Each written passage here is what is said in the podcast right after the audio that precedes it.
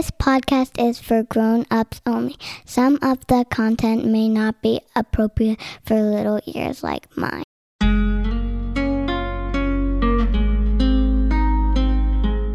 On night shift, the habeas corpus is a lot faster. It's like they don't mess around.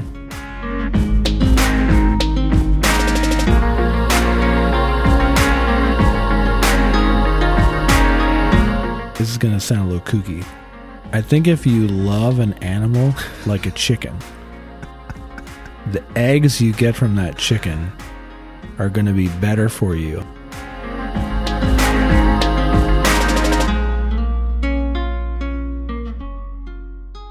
Welcome to Diakonos, A Cop's Calling. I'm Anthony Weaver, and my guest on this episode is an accomplished, decorated, and active police lieutenant with sixteen years of experience who works for a local police department. He's also a friend of mine and a brother in Christ, so I'm honored that he has agreed to come on the podcast. Just like all active officers I have on the podcast, he is here on his own volition and is not representing his department. The things discussed on this episode are his own, and I'm excited to have him. I'd like to welcome Lieutenant Glenn Stoltzfus. Thanks, Glenn, for taking time out of your busy schedule and sitting down with me. Thanks for having me. Glad to be here. Yeah, man. So you got the last name Stoltzfus. Uh I got the last name Weaver, so let's let's talk let's talk Mennonite. Let's talk. Uh, actually, you you come from Amish background, right? Sort of. Okay. So both my parents were born into old order, uh, full on horse and buggy Amish families. So they also happen to be uh, my dad's the oldest son in his family. My mom is the oldest uh, daughter in her family. Uh, dad's like year and a half. Uh, year and a half older than my mom. So when the two of them hit eighteen, uh, independent of each other, they choose not to stay in the old order tradition. So they weren't baptized into the old order church, and they decided to kind of move on from that. So they were like, it's like conservative Mennonite. It's called beachy Amish or beachy Mennonite, but it's drive cars, but you know, no T Vs, stuff like that. So they started a family up here. Uh, I'm ten months old, and we moved to Florida. So I don't remember, you know, being born here. I I recall growing up in Florida. Okay. So we go to a pretty strict conservative Mennonite church down there. Um, no T V in the house. Uh, we would, I remember we would rent a V C R a couple times a year. R- Rent a V C R. Where do you rent a V C R at? Like pre, I guess pre block, Blockbuster. Yeah. Pre Blockbuster. Actually, yeah. You might have been able to rent a V C R at Blockbuster too when Blockbuster yeah, was around. Yeah. So we would rent a V C R for like a weekend. We'd have a V C R and we'd watch movies. Those were good weekends. Oh, yeah. So, uh, yeah, real conservative upbringing. Three older brothers. They're all great. Um, I'm the I'm the youngest of the four. We moved back here in like ninety-one. So I'm eleven, and we're back in Pennsylvania. Okay, so I just want to back up a little bit. So your parents both left the old order Amish church separate each other. They didn't know each other when they left. They no, both I, they were. Da- I think they were dating by then. Okay, and I think they probably made that decision sort of together. Uh, I never actually asked them that, but I know both of them decided at eighteen not going to get baptized into the old order tradition. Now, what would have happened if they would have got baptized into the old order? So if you're baptized in and then you leave, it's families handled a little differently. There is something called shunning. Um, in my mom's family, shunning was like this. So some of her siblings did the old order thing and then left. So I never knew this as a kid, but this is this is interesting. Say family Christmas, and we're at her parents'. So my still old order Amish grandparents. There's table set up, tablecloths covering it. I don't know this, but there's a crack between two uh, of the leaves, table leaves. Crack in the table, and the people who are shunned are at one end, and the people who are not, like my parents, can sit up with my grandparents. I never knew any of this. So it, it I know, from what I've heard, it did create somewhat of some uh, strained dynamic here and there, but it wasn't anything like, uh, it didn't really affect the family that I could tell. It's just so odd. It it it's almost like if you make that commitment to be baptized into the church and then then you leave, it's almost more more of a problem than if you yes. just decide to leave before you, you get baptized. one hundred percent. Yep. Huh. Now, and it all depends on the church, the family. What does shunning look like for us? It, you know, everybody everybody was still was together. Right. Like it wasn't like, oh, Uncle so-and-so, you know, he's not allowed to come around. You know, it was still uh, good family times, but little did I know, cracking the table under the table. So th- th- there would still be conversation. They would oh, still yeah, interact yeah. and stuff, oh, yeah. but just the one hundred percent. Crack in the table was the shunning. The, cracking the, the table. Wild. That's awesome. Yep. And then did you guys ever talk about how you rented V C Rs? No, I mean, we were just Mennonites, just Mennonites you, but... down there, but right. you know. Yeah, that's just, that's a funny childhood memory. Oh, another one was no T V, right? So we had a little thirteen inch black and white that we would play our Nintendo on. But when March Madness happened, you can bet, and my dad was all about it, we busted out a, a clothes hanger, wire, got some foil, and put it back where the antenna connects, and we'd be watching some blurry N C double A basketball on a thirteen inch screen. That's just great. for just for a month, right? You know. So in Florida, you weren't your parents and, and you as a family weren't part of the beachy Amish down in Florida. You were more no, like Mennonite. It was Mennonite. Then. It was very conservative, but it okay. wasn't. Uh, you know, drove cars. We were homeschooled, but that wasn't everybody. Most of the kids in the church, I think, were either homeschooled or private Christian school. Um, pretty sheltered. Yeah, and then when you were eleven, you moved back to Pennsylvania. Yep. Moved back to Pennsylvania and connect to a Mennonite church up here that we were there probably till I was sixteen. Conservative, but T Vs were okay. So, you know, then we then we could watch T V. I'm I'm gathering that the T V was probably, not having T V was one of the biggest challenges for you growing up in that atmosphere. I mean, it was just different. Like, well, you you're a really big sports guy too. Yeah, and you know, my dad was cool about it because when there was uh like a the All-Star game, we were big baseball people even back then. So there's a place called Gaddy's in Florida, and it was buffet pizza and giant. Uh, it was probably like horrible resolution or whatever, but big screen in the back of the bar.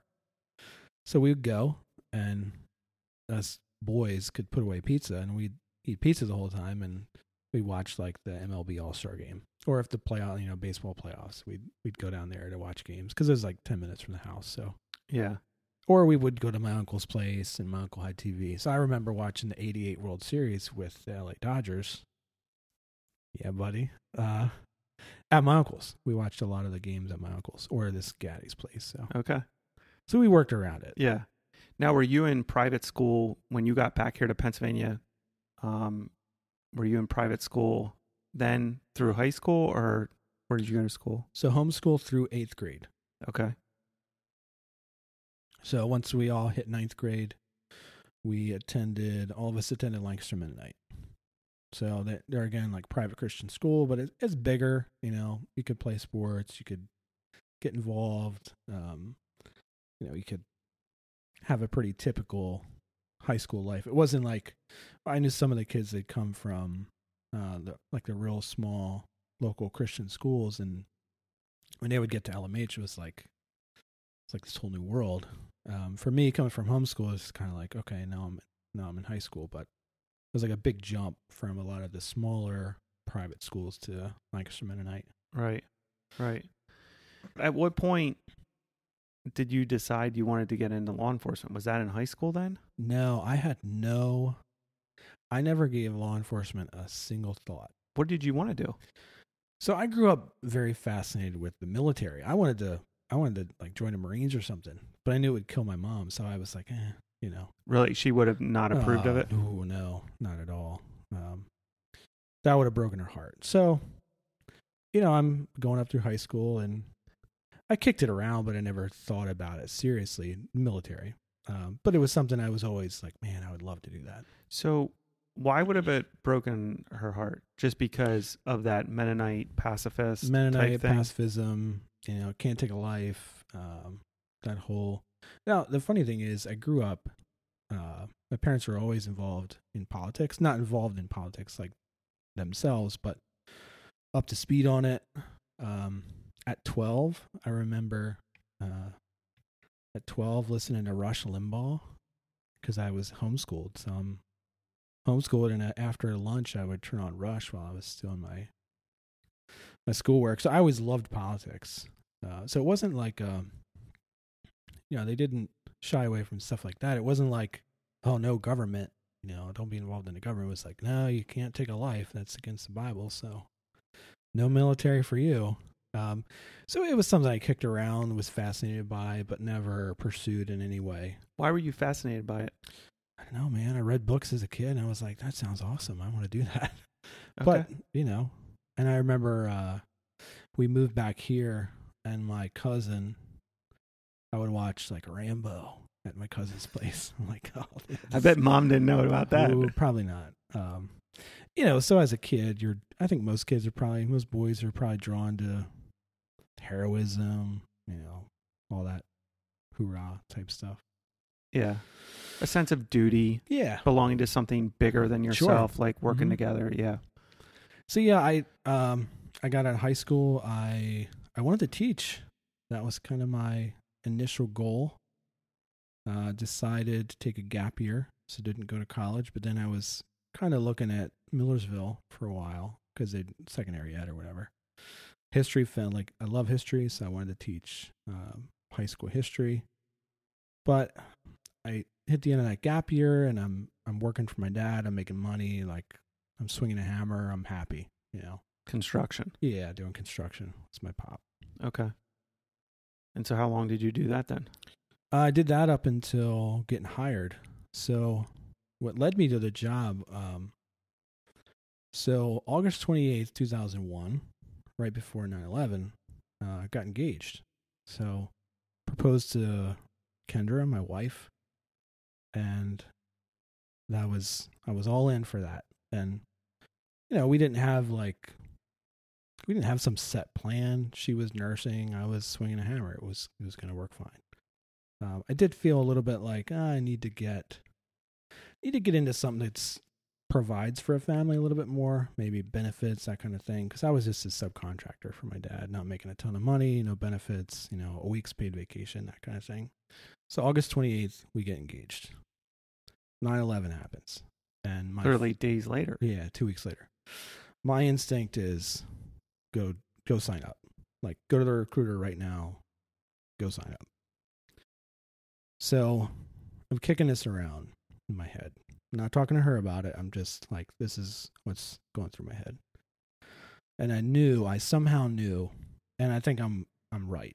Um, I knew if I did that, we were not going to get married. And I felt like I promised my life to her. And I, I, I wanted that, you know, I wasn't like, oh, well, I'm stuck now. It was like, hey, I, I promised my life to somebody. For me, marriage is for a lifetime.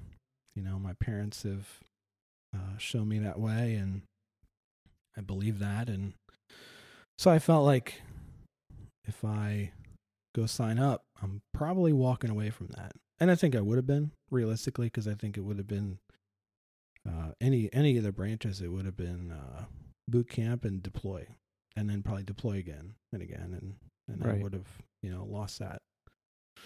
So I never look back at that, and I'll never call that a regret. Um, I'll say that not serving in the military is probably the closest thing in my life to a regret, but I don't regret it because of what I have now. I have my family, I have my wife, four kids, and I wouldn't trade that for anything. Yeah. So you worked through that. You worked through, okay, going into the military means that I'm kind of breaking a commitment I've made. Sure. And then how did that morph into going the way of law enforcement then? So we had decided from the beginning, short engagement. We weren't we weren't about having a long engagement. So we were engaged seven and a half months, got married in uh, April, April sixth, two thousand two. So now we're married, and now kind of reality is setting in in terms of I don't make a ton of money. I have no benefits. We want kids. Like, our benefits were coming through her because she is a nurse. But we agreed from the beginning that if we have kids, you know, she would stay home. And that was a mutual choice. It wasn't like me, uh, yeah, I'm Amish and you're staying home. Um, so, so I start thinking, and the year anniversary of nine eleven is coming up. And I don't know if I like saw a book somewhere or something. I remember specifically driving past the old police station, and I see, um, I see a guy. He's looks like he's in like tactical gear. He's got a rifle on his shoulder, and he's he's guarding the police station. Go around the corner, and I see another guy in front of City Hall. I was like, wait, those guys are serving. They're here. The threat is now here. You know, this is still less than a year after nine eleven. You know, everybody thinks more attacks are coming, especially with the anniversary coming up. And I start thinking, hey, I can I can serve here. I don't have to go abroad. I don't have to join the military. I can I could be a cop. And it never really dawned on you before then? Like serving in that? That's really interesting. Never once. So it literally was nine eleven. For me, it was... It was nine eleven, um, or the, you know, the upcoming anniversary of it. And I remember it being about June, and um, I'm laying in bed next to Kendra at night, and it's like ten o'clock at night. We're not asleep yet. And I'm like, hey, hey, what would you think of me becoming a police officer? And she's like, what? What are you talking about? Like, this had never come up. This was never a thought in either of our minds. Wow. I, what's also interesting about what you were saying there is, so uh, September eleventh, two thousand one, and you're now talking about June two thousand two. Mm-hmm. I was on the job by then, and I don't even remember that we were still guarding buildings. Maybe it was something that I, that was more like recent after. Yeah. But I, I lived in the city at the time, and I remember seeing it. Yeah. Um. And maybe it was just June until I brought it up, uh, you know. Yeah. But I brought it up, and she's like, you're not. Like, no, that's that's crazy. Why would you want to do that? And I start telling her, hey, I, I feel like a sense of duty. You know, I want to, I said, I want to do something. I feel like I have to do something, you know, because we were under this threat at the time. And I just felt like I had to do more than swing a hammer. Not that there's any, there's honor in that. one hundred percent. Right. It's hard to provide for a family doing that. So, and I never wanted to own my own business or be like a contractor. And that's, that's kind of the only way to make decent money. So would you say the call and the sense of duty weighed higher, or the fact that you knew that it would be a good way to provide for a family? Or was it kind of the same, or was it just, was one kind of like made the other better? I wanted to do it. And then I looked at, oh, salary's not terrible, you know. There's good benefits. Yeah. So to me, the the the pay, it was never about the pay. Um, it wasn't even really about the benefits. It was, I felt like I got to do something. Um, and I just felt that in my heart, and um, so that's uh, like summer oh two. Uh, she worked with the wife of like a local chief, like small town chief. Um. She tells this coworker, hey, Glenn's interested in pursuing a career. So this guy says, hey, tell him to give me a call. Spent like about a half hour on the phone with him. And that's when I was like, okay, yeah, this is what I want to do. Cool.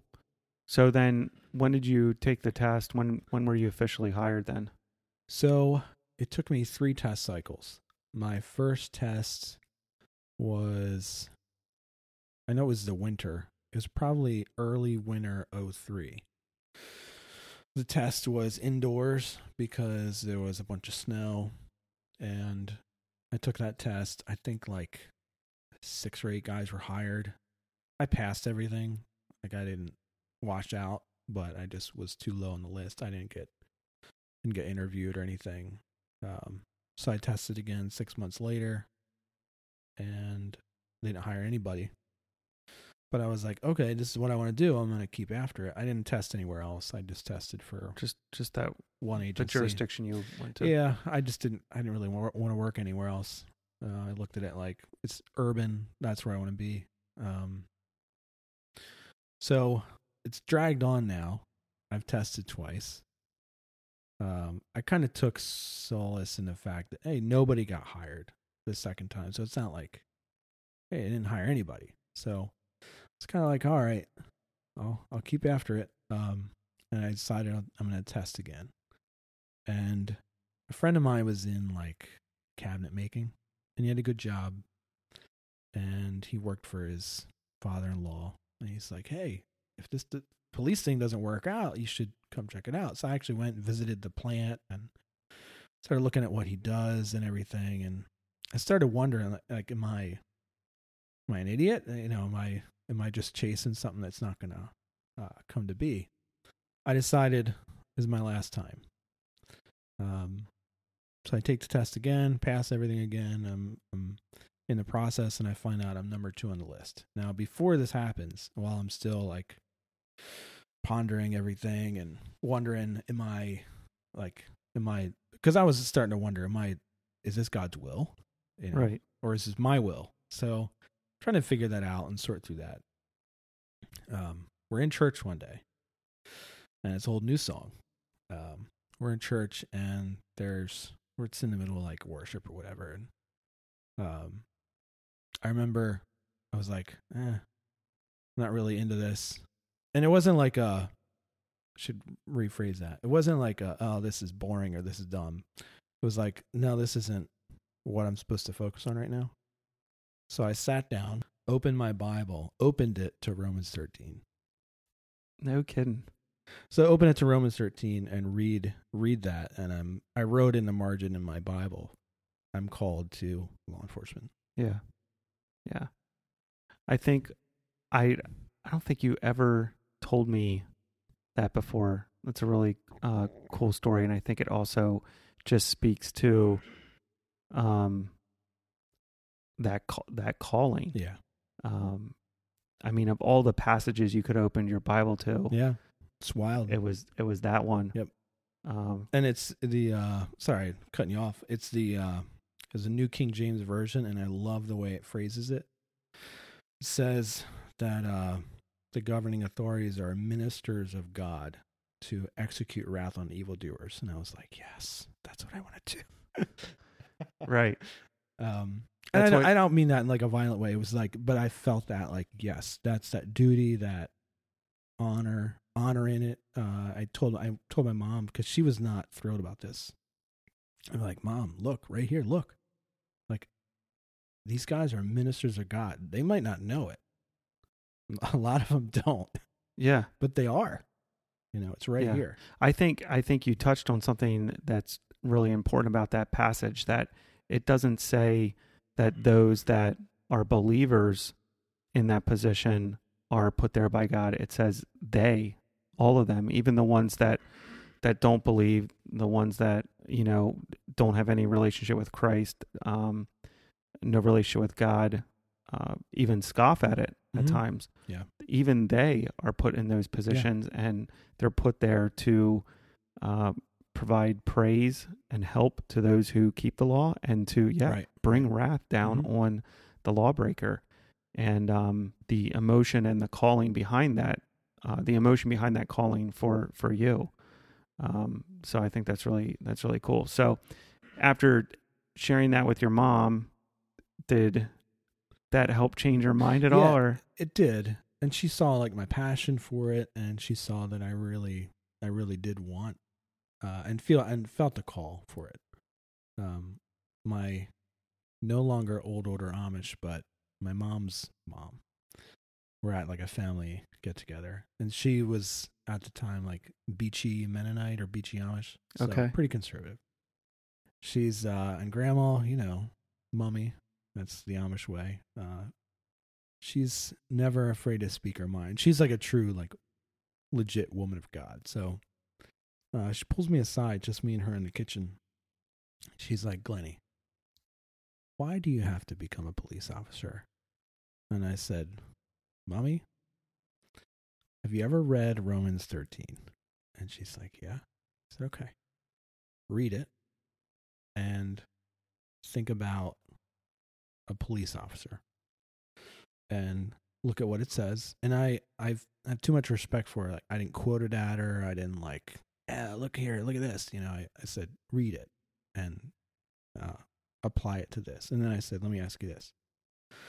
Would you rather a Christian police officer patrol your neighborhood or a non-Christian police officer? And she said, well, a Christian, a Christian police officer. I said, okay.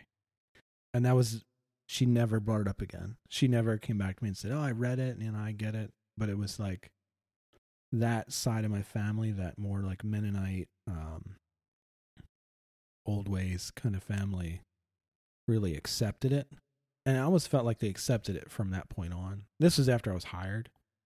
Um, so I was already, I think, on the job, or at least I think maybe in the academy. Okay. But then like that side of my, my dad's family, you know, when I would show up for get-togethers or whatever, they they ask me, hey, what's, you know, what's going on where you work? And, you know, got any good stories? And it was like their way of saying, yeah, we support you. I never felt, uh, other than that comment from my grandmother, um, never felt any like condemnation.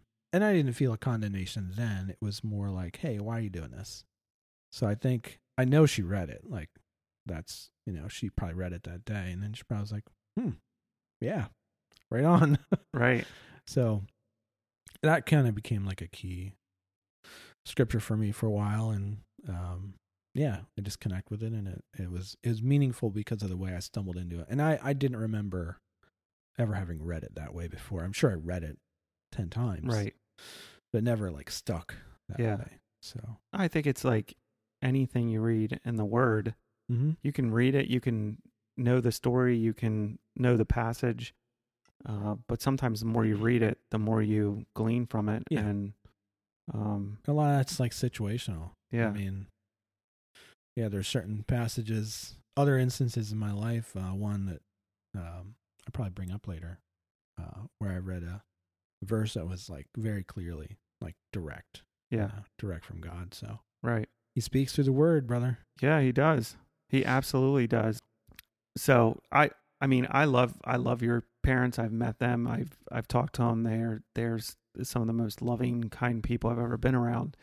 Um, so I do think it's interesting because your mom is it, like, whenever I've talked to her, she has been so supportive, and I know she is supportive now. Mm-hmm. But it's just interesting to hear that story of how she kind of had to turn the corner a little bit. Yeah. And, yeah. and, uh, you know, I, I, I guess that kind of surprised me because I, whenever I've talked to her, she's been super encouraging and concerned about what you do, what I do. Um, and, and yeah. So back when we were on night shift together, not to like skip ahead, but, um, she would sometimes ask me, so night shift, you know, you can have a quiet night or you can have a, a crazy night, but she would, uh, my mom's a woman of prayer. So she would ask me, she's like, hey, what was going on at like, I don't know, two thirty last night? And I'm like, well, why? She's like, well, I woke up and I felt like I should pray for you. And there were times, I mean, it wasn't always, but there were times when I was like, oh, geez, like, yeah, mom, this was going on. Yeah. Um, so that was, you know, that's pretty incredible. Yeah, it is incredible. And it it wasn't every time. Sometimes it was just like, oh, nothing was going on. But then I, I was thinking about this uh, prior to sitting down with you. I was thinking about this the other day, that how many times did she wake up and pray, and like you and I are in a car stop and nothing goes south. We don't make an arrest. A guy gets a ticket, drives away. But, and this is like, I don't want to get too out there, but what if the dude had a gun in the car and we didn't know it? Right. And he just decided, nah, not tonight. Like, yeah, that could happen. Yeah, you don't you don't know what you're being protected from right. sometimes. So she would often, she'd pray. Like, she would tell me, she's like, I pray all the time that you never, you never ever have to, like, harm somebody. Right. I'm like, keep praying it, mom. Right. Because I don't, I, that's not what I'm right. signed up for. Like, yeah, you know, it's, if it happens, it happens, but, you know, it's not a desire of any of us. Like, right. You know, we don't want to be in that position, so. No, it's a pretty bad position. Yeah. What's interesting about that story, like, you know, you were saying, or or just that, that testimony about your mom and, and her praying, and, you know, what if we were on a car stop and the guy had a gun and, and he just decided not tonight? immediately I'm like, I sure hope that wasn't the case. Like, I don't want that guy to get away. I was like really bothered by it in my spirit. I'm like, I really hope like we didn't stop a guy who had a yeah. gun. And but you know you do. Yeah. There's times where you, you stop somebody and have. you we had to yeah, have. and and you just you don't have any reason to do a search. You don't have any reason to dig any further mm-hmm. um, than you can. And and you know, there's been times where persons had a lot of drugs or a gun yeah, or yeah. multiple guns. And, and sometimes we got that stuff and sometimes we know we didn't. Yeah. Yeah. Uh, and one of the things I learned from you, because I loved working with you. And the weird thing is you and I only actually worked on the street together like a couple of years. Uh, I did thirteen years in patrol and um, really uh, there's only like maybe three that we were same platoon, same shift, working okay. together a lot. Well, your memory's better than mine. But I feel like those years with you, because I was... I was a veteran officer by then, but I wasn't, uh, you know, I've never been like a super cop type, you know, like I'm, I'm, I was a good cop, but I wasn't like, I was never, you know, that guy on my platoon. Like, you know, the guy that just, he just stumbles into everything and he's got all the great instincts or whatever, kind of like you actually, but, um, that's very kind. No. And, and I wanted to say this at one point, you are the best street cop I worked with, hands down. Well, I, That's very kind. I appreciate it. What I learned from you was it's a game. Like we're playing a game. Sometimes they win, sometimes we win. Yeah. Um, it's got high stakes. It's real. Like there's nothing, uh, it's not to be, uh, we're not acting silly, but it's a game, man.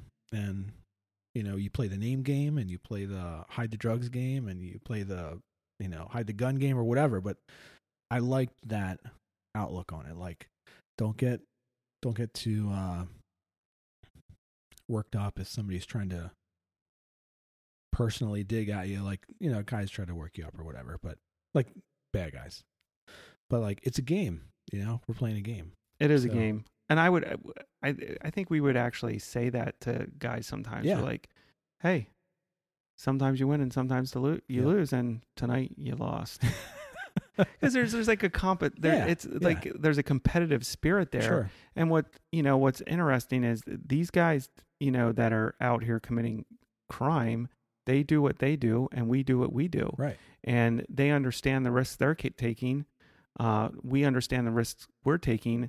That a little bit of the difference is they they have the upper hand to a certain extent because they know the moves they're going to be making, and many times we're we're we we are we're having to be reactive to whatever action they're bringing or or not bringing, um but uh but yeah there it it's a it's a cat and mouse game, and and trying to be better at it. I i always enjoyed that. I always tried to be, you know, that competition of being better than that guy that was doing the stuff he shouldn't be doing. Yeah, looking back, i was i was thinking about this yesterday. It's like I worked with some really good cops, and I feel like I got, I've found favor where I work. I have some level of rank. Um,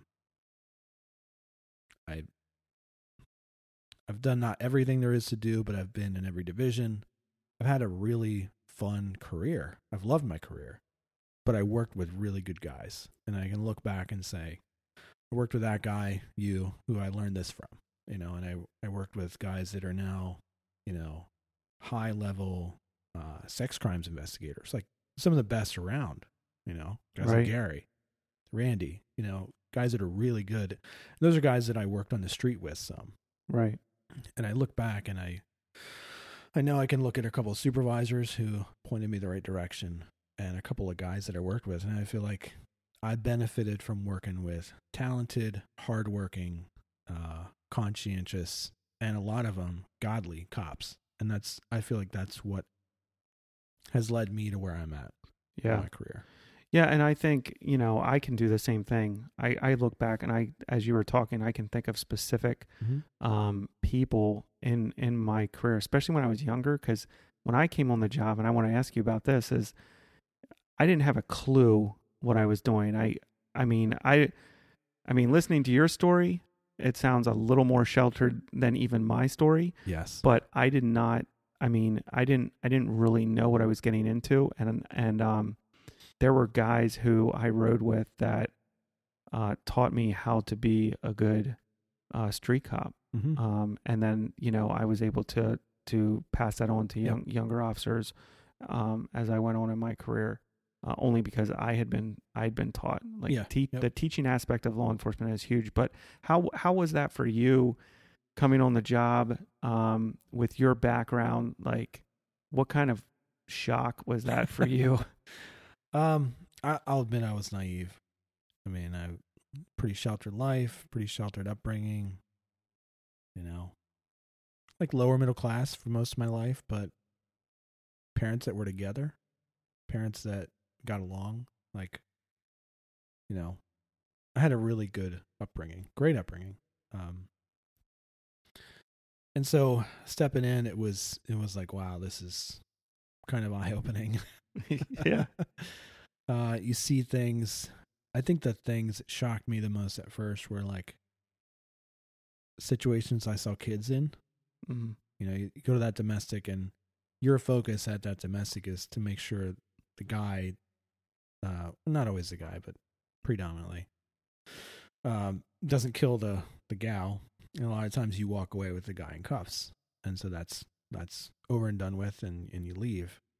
But what you see in at home a lot of times is hurting kids. And so that was like, pretty eye-opening just to see how kids, how some kids grow up. And then to think about how I grew up, it's like, man, no wonder. And then uh, another thing that really, I remember this sticking out to me pretty early on. My first year, I don't even remember. It's like a whirlwind. I, I don't know. I mean, I probably didn't know anything of what I was doing. I remember my time with F T Os. Um, I remember my three F T Os. They were all very different. Field training officers? Yes, sorry. Uh But I felt like I really learned once. I learned procedure from them. I learned how to be a cop once I was on my own, uh, and then working with other guys. But you learn like how to do things, um, but you, you you learn what question to ask. Later, you learn how to ask it. You know the difference. Like, it's like a, give it give an example. Oh man, uh, I can think of an example, but I. I Yeah. I thought you were thinking of a specific No, thing. No, I didn't have anything in mind, but it was just more like, yeah, here's the information you need for a report. But then this is how you can actually, this is how you actually talk to somebody. Okay. And get the information you need and I then see. Apply it to the law, because that's really what we do. Yeah. Is we take situations and apply it to law. And sometimes it's like, well, I got this round peg and there's a couple uh, square holes that are close, and you're like, which one fits? And I remember uh, this stuck with me. My last F T O said, every charge you bring, uh, doesn't matter how many times you brought it, read the section and uh, law before it in the crimes code and after. Because they're most times linked, most times uh, flow together. He said, if you do this consistently, you'll see that more things apply or that something applies better. Um, so yeah, my first year to me, like whirlwind, I, I think I had my field training extended probably cause I was naive. Did you uh, really? Yeah. I, I was in field training for five months instead of three. Um, and I remember my one F T O telling my first F T O later, like I heard this later, years later, he's like, dude, I didn't even know, I didn't know if you were going to make it. And I remember a point, I remember, um, probably four months in, um, the F T O, I, I'll, I'll say it, I trusted the most.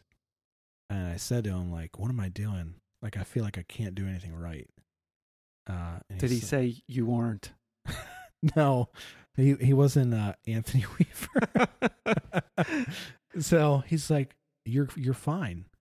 He said, the only thing you lack is confidence. You have no confidence in yourself because you got like mentally beat up by your last F T O. Yeah. Because the guy was hard on me. He was trying to test me. It was, it was, it was coming from the right place. I wouldn't even look back and say it was the wrong way to go about it. He was trying to put some pressure on me. And I, for a little bit, wasn't uh, rising up to that pressure. Right.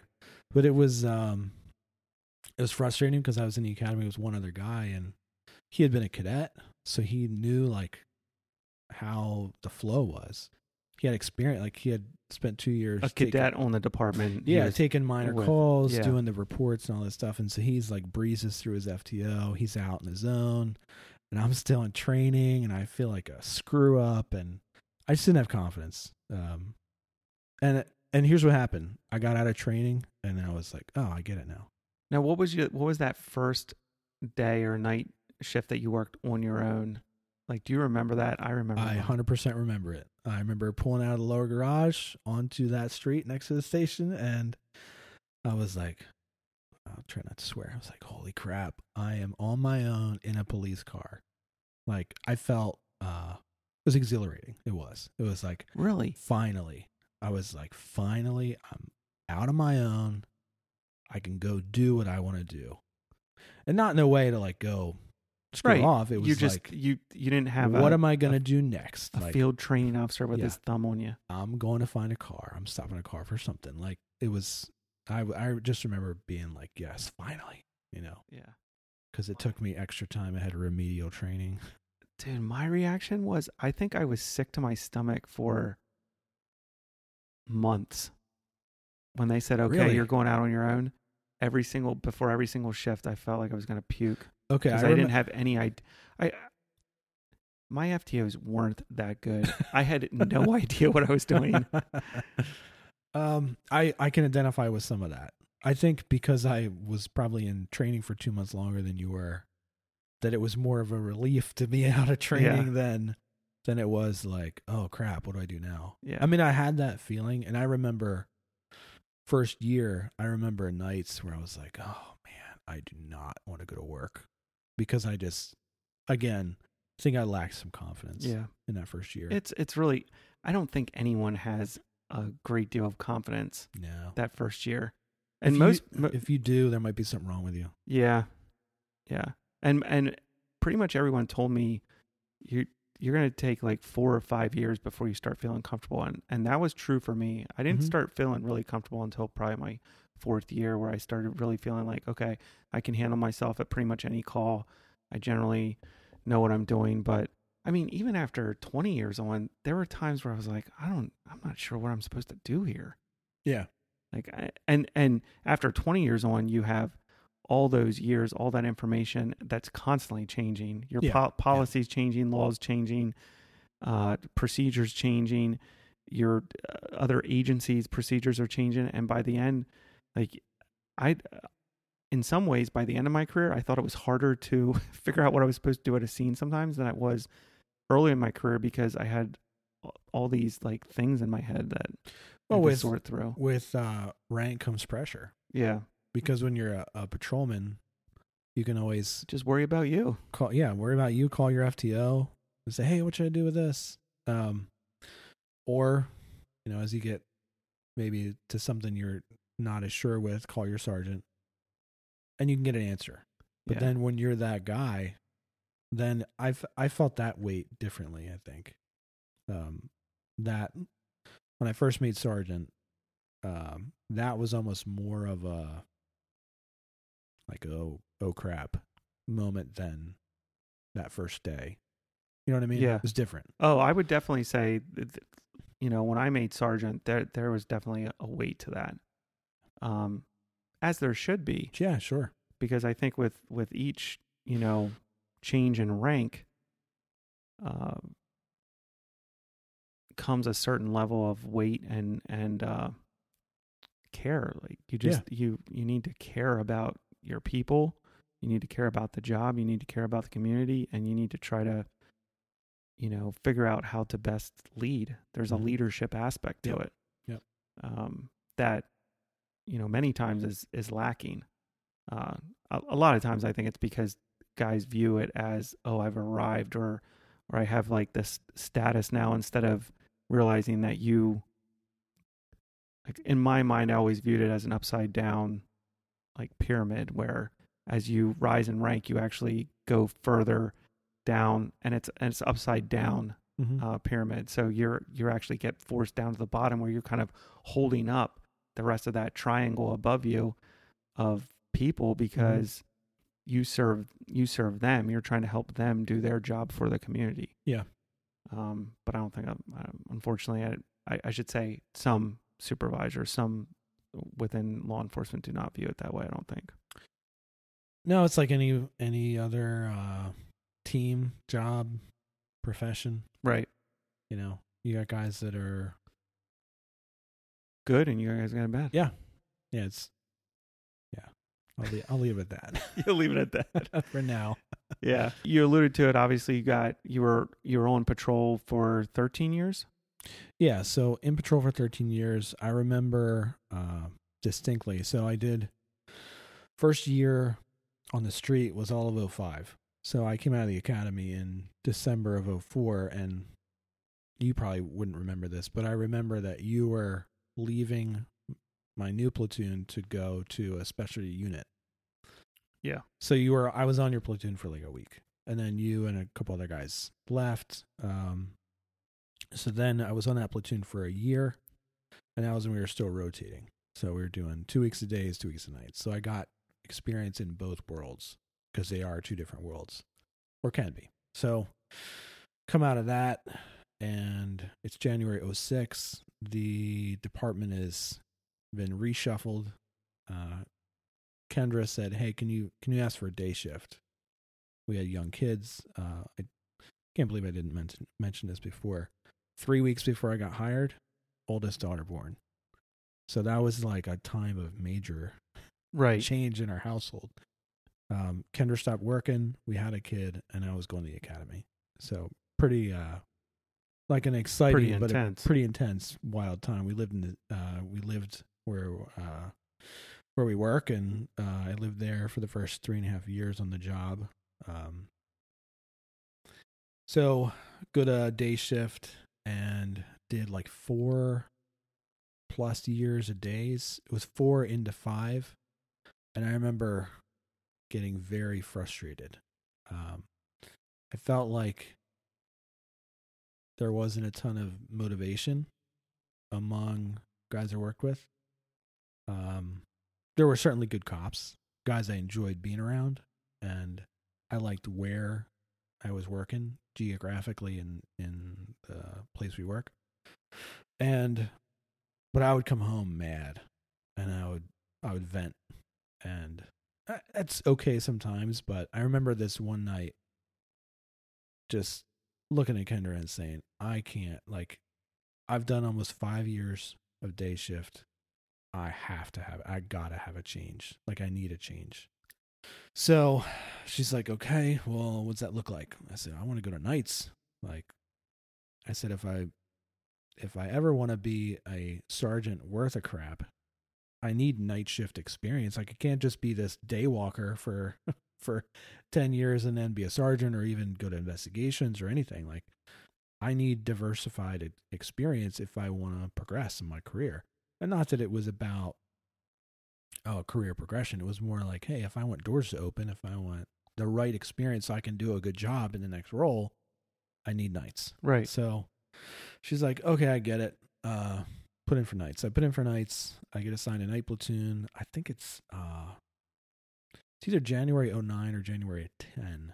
I go to night shift, get assigned to your platoon, work generally the same area. We start riding together here and there. Uh, not a ton at first, more toward the end, I think we rode, uh, but started learning a different aspect of the job because it really is night and day. And I remember being nervous. That's what I, that's why I brought this up.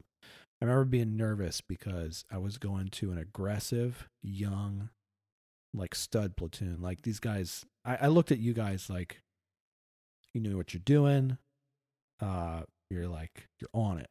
You we know? Probably didn't know what we were doing. eh, more than the shift I came from. I should leave it. At, I'll leave it at that. Um, so I go to nights, and I remember a, a day shift guy telling me this, this always makes me laugh. He's like, Foos.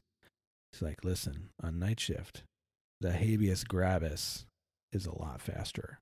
It's like, they don't mess around. You know, if somebody's, if somebody needs to get locked up, it's not a, it's not a long drawn out thing. The guy gets snatched. So uh, I just remember the habeas grabus always made me laugh. The habeas grabus. So go to night shift, and I'm on night shift with you until, uh, in the meantime, did, um, a training stint in C I D, working sex crime cases. Um, How long was that training? It was only two months, but okay. in this two-month time period, so this is, if I remember right, um, January twenty thirteen. Okay. Go up to train, and I actually told the uh, the one supervisor up there, I said, I don't, I don't know, like, I don't know if I can handle sex cases, especially with kids. I have young kids. So at the time, by then, I think we had...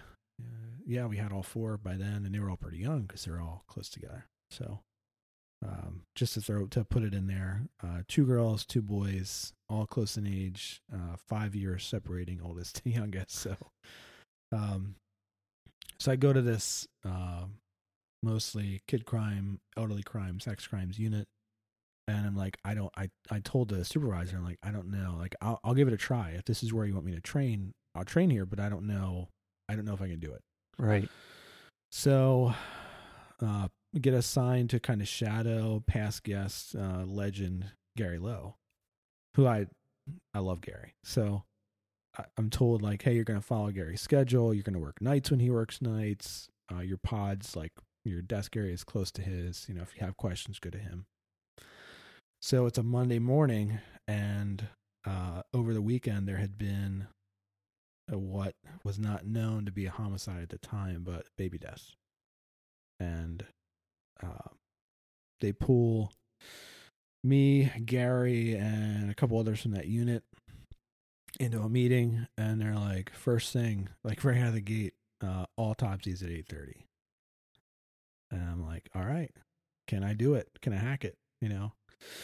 So we go to... um the county coroner's office, and uh, I had seen autopsies before when they were at a different place, and in those, in the old place, you were in the room, uh, you smelled it, you uh I know I noticed I never forgot this first autopsy I'm at, um not to like jump around, but I noticed there's these old old school blackboards, like the green type, like a like a kid's school, right? And there's chalk at the blackboard, and all the chalk, it has blood on it because these coroners or these deputy coroners or medical examiners or whoever that's doing these autopsies were making notes as they did the autopsy, and they're cutting people open, and there's, you know, whatever everywhere. And, and they're taking this chalk and like making notes on the blackboard. I'm like, this is, this is an interesting place. So, uh, the smell got me the most, um, but it was fat. It was interesting because it was, uh, you know, to learn it. I, I think I was still in field training when I went to that autopsy, the first one. So this is now years later. My next autopsy is a kid, uh, two a two-year-old kid, uh, two-year-old little girl. So the setup in this facility was your, if you're in the investigator, you're in an observation deck. So you are removed. Uh, There's a microphone there. You can communicate with the medical examiner, but no smell. And I remember from the other one hearing like the sound of things as they opened up the body on the other one. And it's right. Just like, it's a, uh, it's a visceral experience. Yeah. It's, um, it leaves a mark on you. Yeah. Um, so I was thankful that for this one being, uh, a child, child victim, that we had that detachment, um, and that was key. So we're there, and uh, I observed the whole autopsy, and Gary makes the notes, asks the questions he needs to ask. I think the maybe an A D A was there, if I'm not mistaken. We leave, we go back in. He's like, "You all right?" I'm like, "I'm good." I'm like, all right, I can I can work these cases. So I was in that unit for two months. Um, didn't handle anything crazy, uh, but I, I was part of like two homicides in that two months, two homicide investigations, just doing like side interviews and nothing major. Um, yeah, so it was, it was a, I got good experience. Um, hard, it, it, it kind of sucks to put it that way, but a valuable experience. Right. It's hard to call it good. Valuable experience for the short amount of time I was there, being involved in the cases I got involved in. Um, learned a little bit more how to talk to people, how to interview people. And from that point, um, I was like, this is what I want to do. Yeah. I, wa- I wanted to go to C I D. I wanted to go to, to that unit. Um, and it was just, it was weird because going into that, I wasn't sure if I could even handle it. Um, and I look back and I, I say, that's like God's grace allowed me to process that. Because right. I, I, those cases, and even that one with the, the child victim and the autopsy, like that's not high on that list of like things from this job that messed with me. Right. You know? Yeah. So I think, I do think it's interesting that you talk about, because when, so when you came on the job, you already had one kid born. Yeah. Um, she was three weeks old when I got sworn in. Right. And you were talking about how you would go to domestic, you would see kids, it would affect you. You would think about, you know, the crappy situations these kids were in and stuff. I find that super interesting because for me, the first, uh, the first ten years on the job, I wasn't married. And the first, uh, basically thirteen years, twelve, thirteen years on the job, I didn't have any kids. And like there were there are, were a couple things that bothered me with kids, like you know a couple incidents I was on that bothered with me with kids, but having kids does change the way you view the job. Even getting married for me changed the way I viewed the job. I think I was a lot more, I don't want to say reckless. I just didn't care as much. Like I just would just, you know. And then all of a sudden you, you get married, you you start having kids, and you start thinking a little bit like, you know, why are you still doing these idiotic things that you're doing? Um, but yeah, I just thought that was interesting be- that you had that, you know, level of, of concern or or even noticing certain things like that with kids when you were going in these scenes. Because when I was when I was new on the job, I mean, I don't want to say I didn't care. I just, I just, it didn't, it didn't register with me as much as it obviously registered with you as soon as you started. Yeah, it was, it was like immediate. Um, I was shocked initially when I was new. I remember this from day shift in particular. Uh, young kids like thirteen, fourteen would be, uh, we had fights after school every day. So we would have to monitor these groups of kids.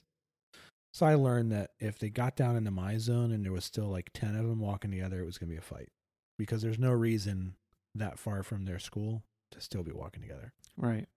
But I was, I would sit and uh, watch like intersections where I knew fights happened or whatever. And I'd just be sitting there like not messing with anybody. I'm just sitting there in the car.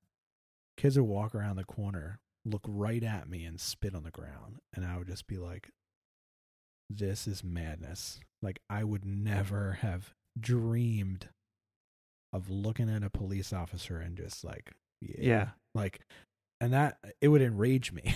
Right. Like I was like, what is the matter with these kids? Lack of parenting. Later, what I found out, um, is when you grow up in a, uh, trauma filled home, it shapes who you are. Uh, it was probably, when was it?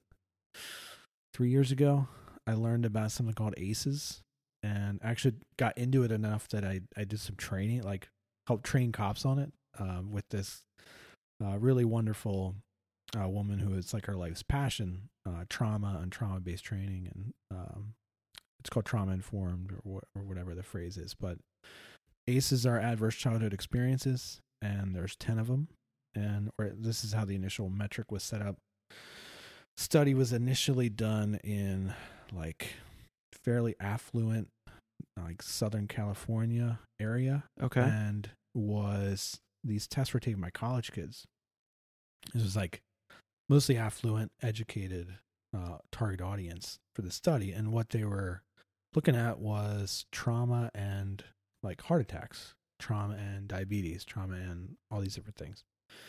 So the there's these ten areas, and just to name a couple, it's like witnessing abuse, uh, being a victim of abuse, being a victim of physical, emotional, or sexual abuse. So ten major categories, and if you're in the like three, four, five and up range, um, what's happening is at a young age, your, your hormones are all out of whack. Uh, there's cortisol being dumped in your brain. There's, um, there's just all these hormones that for the average kid who grew up how I grew up, everything's in balance. You know, I didn't have a perfect childhood, uh, but I didn't have trauma. Right. And so looking back, I recognized that a lot of what I saw in kids was the effect of trauma. Um, and it just gave me a whole different, I, I just looked at everything so different after that. Um, and here I, it was at, at a point where I think at the time I was, uh, crime prevention sergeant. So I was kind of removed from the street already, and I haven't gone back to the street since then. But I think it, if I had known this stuff sooner, like I think it would have, I would have at least seen more clearly why, why do kids act the way they act? Right. And now I get it. And back then I, I, I didn't get it. Um, right. I remember distinctly, um, talking about like your, your, uh, mindset shifts.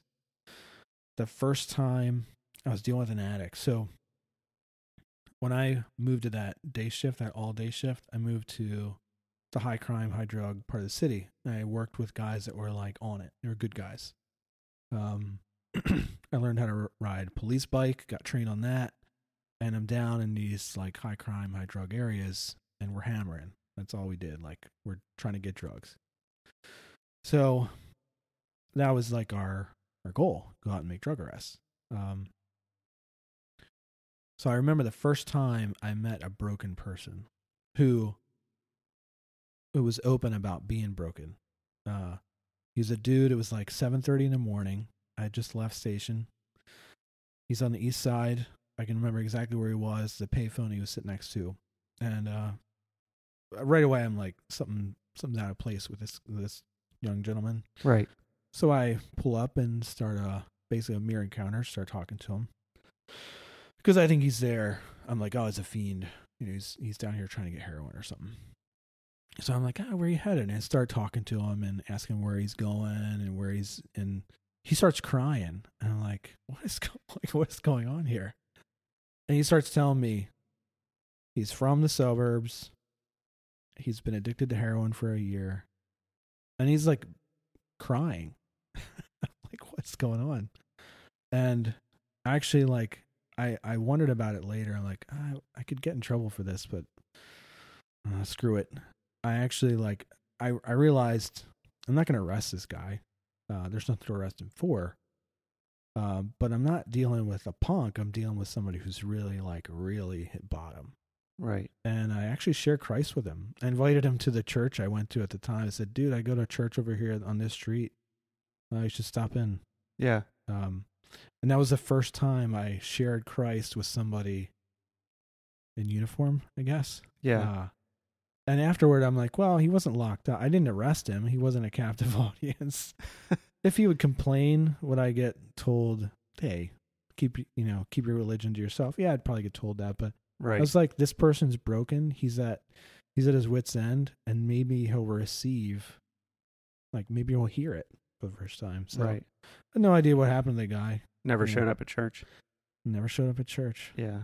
But I think, I think that's a different, you know, As as a believer doing the job, there there were moments where you had very, um, you know, in-depth conversations with people you you had arrested, and for me it was few and far between. Yeah, um, yeah, but it wasn't a regular occurrence. Yeah, but but every once in a while you would you would have a conversation like that. I I never, I never. Um, there was very few times where I shared the gospel with a prisoner or, or, or someone I was talking to on the street.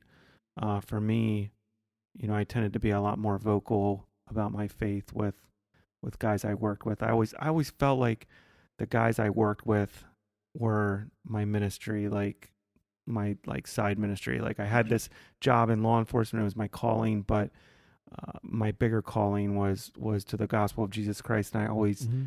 tried to be open with it with the guys I worked with. Um, but there were a couple times where I was able to to do that. And I think it's just that different worldview, you know, you just view, yeah. you view people differently. I mean, sometimes I did a terrible job. Like you, I mean, you just get cynical and you yeah. start viewing people as like, you know, a fiend, uh, just going to do what a fiend does. Like there's nothing I can do. Kind of like a, just like a defeatist attitude. But there were times you'd have someone at the counter that, you know, at the booking counter, it was under arrest. It was at rock bottom. Mm-hmm. And you were able to just try to give them something, give them a morsel of something. And even I, I saw guys even who, who don't have a faith or who didn't believe doing that for people, mm-hmm. having that compassion for yeah. people, yeah. Um, you know, that were in really bad and dire straits. Yeah. Um, I think that's, that's something that kind of runs, you know, through the blood of, you know, most police officers. Like they actually care about people. Yeah.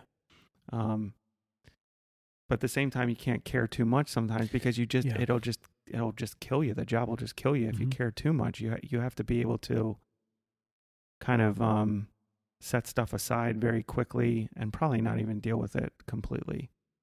Yeah. I can remember three, maybe four conversations like that. Right. Um, and every one of them, I felt like this is a broken person who, who may actually like receive what I'm saying. Right. Um, you know, and I felt like, and afterward I would be like, was that from the Lord? Was I supposed to do that?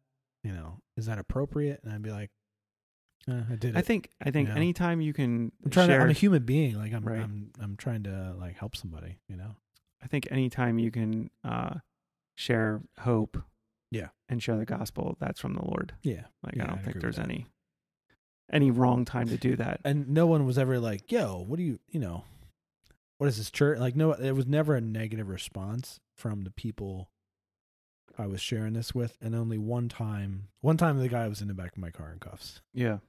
Um, but again, he's like crying and he's telling me about his story. And it's like, yo, man, maybe this is your chance. Maybe getting locked up for a month is going to help you clean up.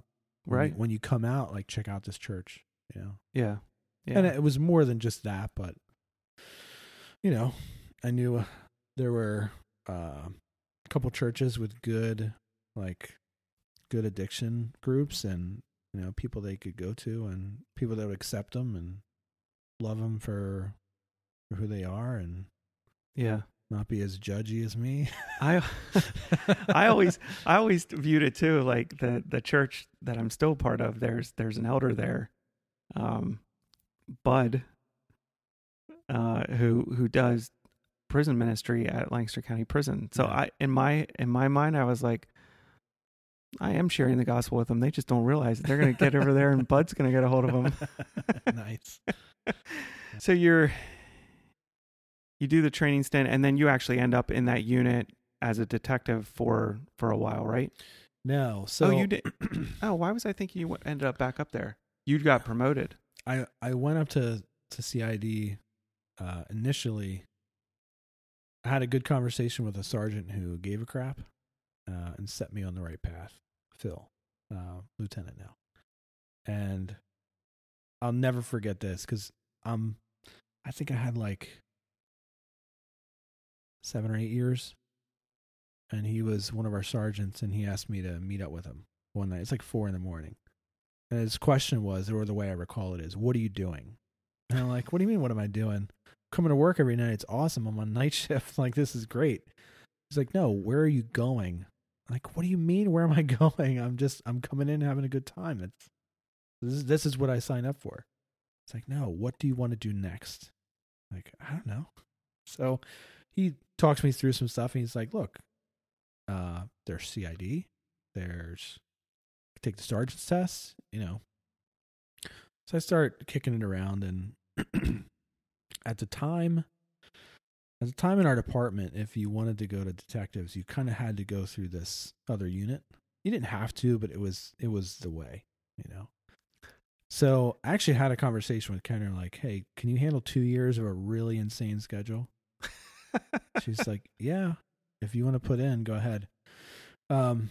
I ultimately never pursued that because the door is kind of open in other ways, but he said, hey, why don't you go train? Maybe you'll like C I D. At that point, I was like, no, I want to be a sergeant. So I was going to take the sergeant's test and, and go that route. So I go up and train. And now that I've trained, I'm like, wow, this is awesome. This is what I want to do.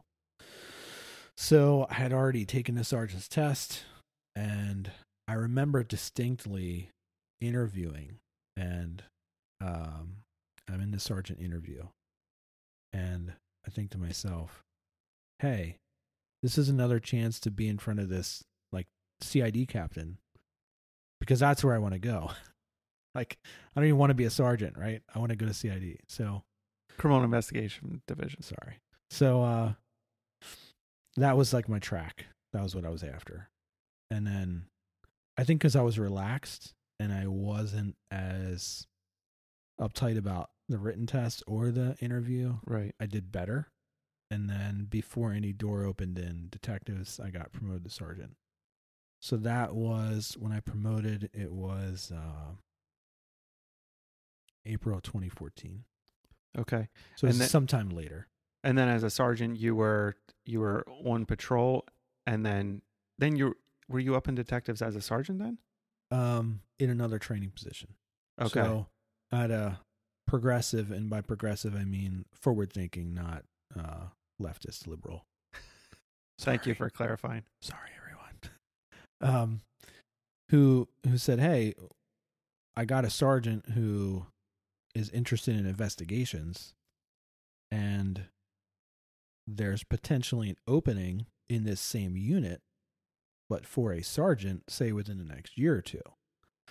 So, because there was a there was a sergeant in the uh, sex crimes unit that had actually come to me and said, "Hey, go to some schools, keep pursuing this training because I'm not going to be here for, here forever, and I think you'd be a good for good fit for this position." So I went up again, um, just for another two month training stint in investigations, but as a sergeant. So it gave me, the interesting thing was it gave me a a look at more how to manage a big investigation rather than dive into one.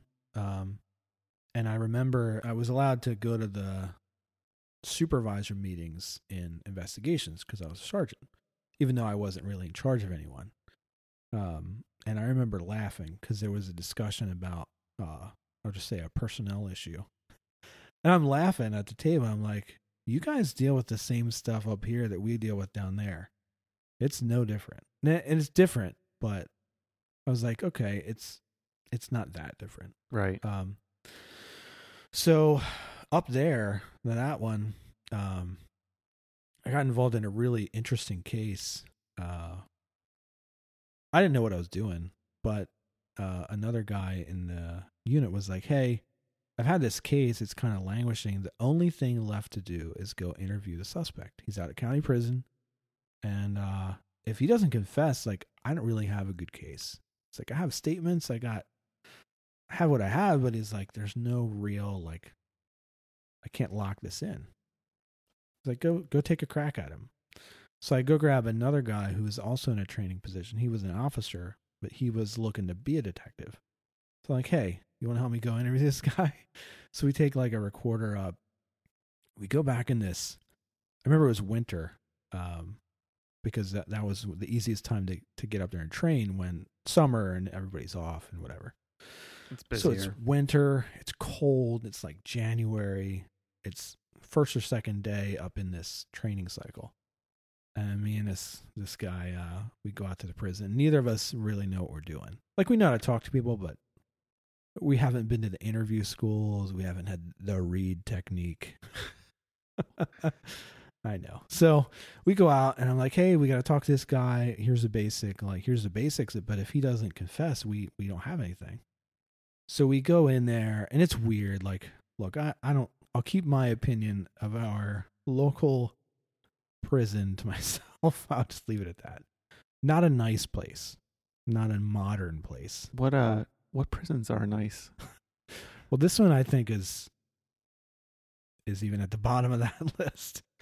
So we go in, it's cold, and the prison's cold. So like in the summer, the prison's hot, and in the winter it's freezing cold. So we get lead. We have to dump all our gear. And right away I'm like, but I need my gear.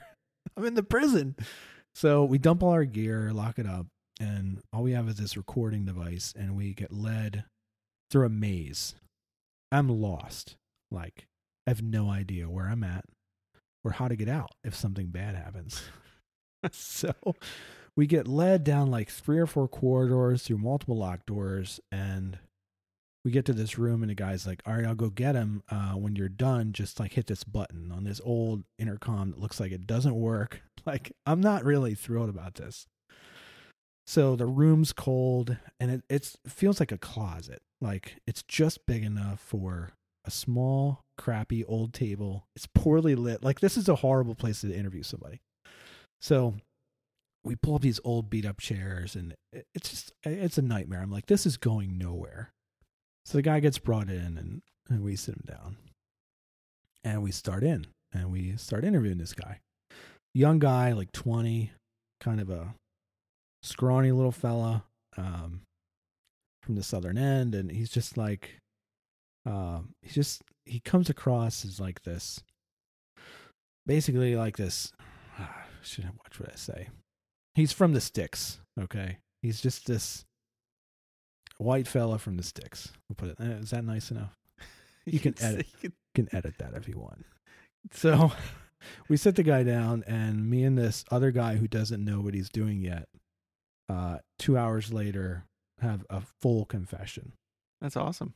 And not only did he confess to my forcible felony sexual assault that I was investigating, he confesses to another one in another jurisdiction involving a juvenile. We're like, holy crap, like this is blowing up. So we go through all this, and I forget, I think the other guy asked the question. Um, but we had developed some rapport with this guy, and he's like really open. At this point in the interview, he's like, he'll tell us anything. So it was just this, like something was still sitting there. We could tell something was still bothering him. And I mean, we were in there for a long time, and he had confessed to some, you know, really awful stuff. Right. So he starts telling us how at eight years old, uh, his best friend's dad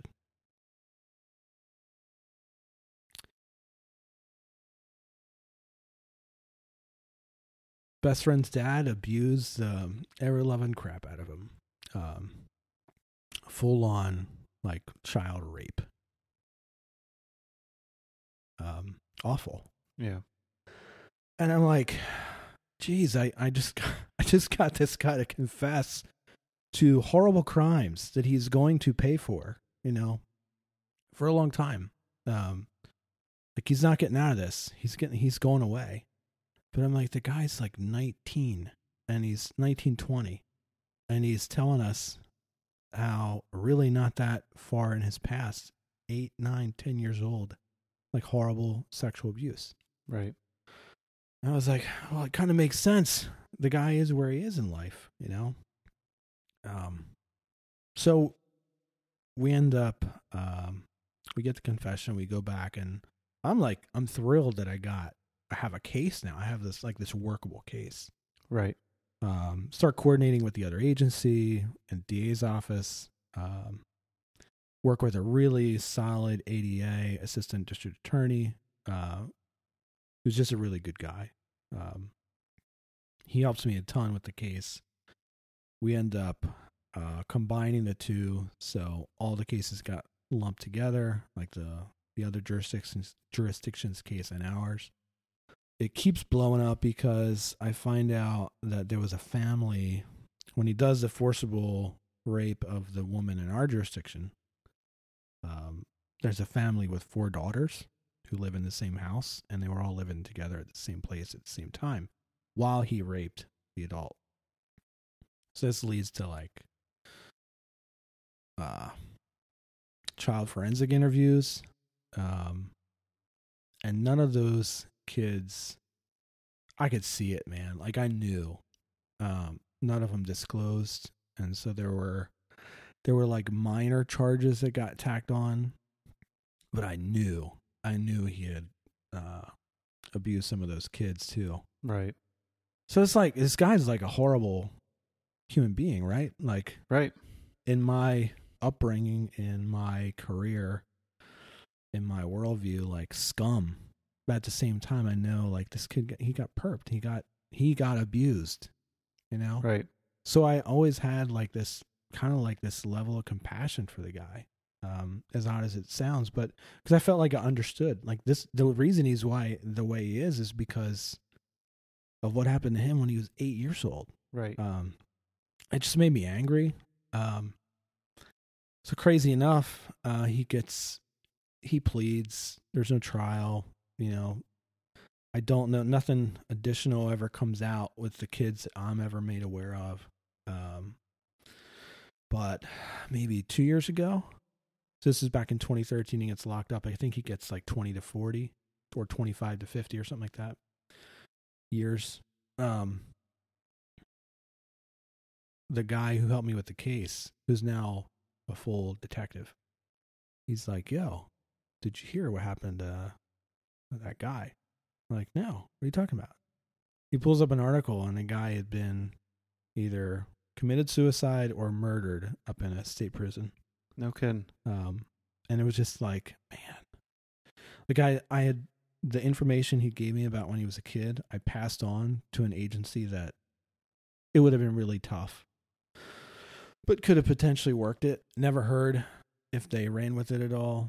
Don't know that he ever got interviewed again or that anybody ever went to him. But do you think he would have, if someone would have gone to him, do you think he would have like been willing to give a statement, testify, that sort of thing? He he gave one he, to us, you right? Know? And he was he said he would pursue it. And I'm like, well, it's not our it's not our area, it's not our jurisdiction, but I can pass it on, and we did. And I right. more than once like tried to reach out to that jurisdiction. I, I don't know that anything ever came of it, and it would have been really hard. I mean, he knew he knew the name of his friend, you know. By first name. Probably mom could have said, hey, our neighbors were so-and-so. It would have been a tough case. Right. Um, but it was just like the, the way it all kind of ended. Just pretty sad and terrible, you know? I think uh, that story speaks a little bit more to a, uh, I don't know, a grace and mercy side that you have than than... I have. I mean, I, I, I understand what you're, you're saying. And I, I guess, I guess the one thing that I think about is that experiences never justify sin. Yeah. A hundred percent. And I know you agree with that, but because I'm like, so, man, I'm just so justice minded. I'm like, I get, I get it. He was perped and that shouldn't be ignored. And you did exactly what I would have done, like tried to reach out to that jurisdiction, try to, you know, get that that uh, taken care of. But um, I, I I just think it says something about your heart that you can have that kind of reaction, because I don't I don't think I would have had the same reaction, because I think his it's it's important to to know to know the history of someone and to learn from history and to. Uh, try to empathize with experiences. Mm-hmm. Um, but I, I just feel like right now our world is so big into experiences may kind of justify sin, and experiences will never justify sin. And, and Romans fourteen says that, you know, one day we're all going to have to appear before God and answer.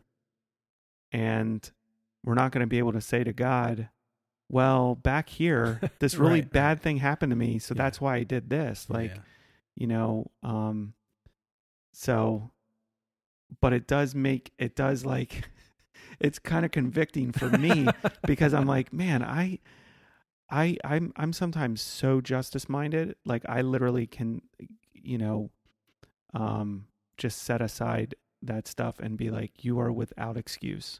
Mm-hmm. Um, and by God's righteousness, they are, but at the same time, they've also been sinned against. There's mm-hmm. there's sin that's that's happened there. Before that, any of that happened, my first training stint up in that unit, I remember a conversation with probably at the time I would say this guy and Gary are like the best at that uh, position. Uh, really, really good detective. Um, smart, knows how to talk to people. Uh, I learned a lot from him both times up in those in that unit. I remember my first year on the job dealing with these two or three brothers and their friends. And they were like twelve, eleven, thirteen, right in that age range. And they were hellions. Like, they caused all kinds of problems at the middle school they went to. They were stealing bikes and stuff. Like, I kept going to their house because I had to investigate stuff they were getting accused of at school. Right. They were hellions. And this one Saturday morning, uh, catch two of the brothers and another kid. Um, they're all like twelve and thirteen. They're in a stolen car. Like twelve and thirteen year olds in a stolen car. That just blew, that blew my mind. Like I was, that was my first year on the street and I'm like, this is madness. So, uh, I just couldn't imagine like when I put myself at twelve and thirteen, like, no, I wasn't going to try to steal a car. So bad kids. Right. Uh, and then as they aged, they got into worse stuff. And they continued to be criminals. Like they, right. they followed in this path. Uh, the one kid, not one of the brothers, uh, I know he's locked up for uh, homicide. Like he's locked up forever. And I think he got locked up at a pretty young age. Not juvenile, but I was like, yeah, I remember that kid. Like I remember him being in the stolen car. Um, so for some reason, the um, this detective starts telling me a story. He's like, yeah, I had this case. And it's brothers, and they had an uncle. And his uncle would give him weed, and then his uncle would perp him and abuse him, sexually abuse him. Um, and what I remember him distinctly telling me about, he said, the trial was crazy because they were good, like they testified well. They had compelling testimony. But they're sitting there, and they're tatted up, and they look and sound like gangsters. I was like, dude, I dealt with these kids when they were like ten, eleven, twelve, thirteen, and they were hellions. And he said, yeah, because they were hellions because that was when they were getting perped by the uncle. Because this this case doesn't come up until years later when they're adults. The, it comes out and, and it becomes a case, becomes an investigation. Arrest is made, like trial, the whole, whole nine yards. But the crazy thing was, I only know until hearing the story years later, I only know them as this family, these brothers that are like cause nothing but problems and, and chaos right wherever they lived in my area for years. And I think that's like the tension in law enforcement because law enforcement has a very specific mission, law enforcement. Yes. It's in our name. Yep. And uh, we've been, or I should say, those who still do the job have been tasked with providing a lot of um, help for ailments that they really shouldn't be. Mm-hmm. Um, it's a very, you know, I'm maybe I'm a simple guy, but the mission of a law enforcement agency is to enforce the law. It's not to be, you know, and you're going to have to pull in some, you know, be able to talk to people and counsel people. And, but our main mission is law enforcement. So, you know, people hear a story like that and they're like, you know, what are you supposed to do? You're not supposed to arrest them. And when they're driving around in a stolen car, you're, you're just supposed to give them a pass because something bad happened to them. Um, and there's people out there who, who believe that, who believe like, well, you know, there's there's so much more going on here. They, you know, this happened to them and that happened to them, and these are the reasons, you know, why they're doing it. Okay, but they the law still needs to be enforced. Like you yeah. can't just mm-hmm. let them run amok. Um, you know, let let criminals run amok. Lawlessness breeds lawlessness. Right. Sin breeds more sin, heavier sin. I'm with you. I'm tracking. You know, um, so. So, yeah. So I, I think you can just even right now just see a little bit of our, um, I mean, I have a ton of respect for you and we've always had a close relationship, but you can even right now in this conversation see a little bit of, because you say this stuff and I'm like, yeah, but they still need to, they were in a stolen car. Yeah, it doesn't, I would never. Um, and I know that's not what you're I would saying. Never, it's it's right. not an excuse. For me, the the thing that makes me angry is what's the root of these stories? It's like child abuse. You know? Yeah. I've laid in bed at night and thought, should there be a real punisher? Not saying me, everyone, but like, where is the justice? Where, where is the wrath that these people deserve? Like, oh, it's coming, because not on this side of heaven, but it breeds chaos and sin, right? And it makes me angry. Yeah, and like I, I don't know. Well, and I think that's the that's the. the diakonos in yeah. you. That's the calling. You, you, you desire justice.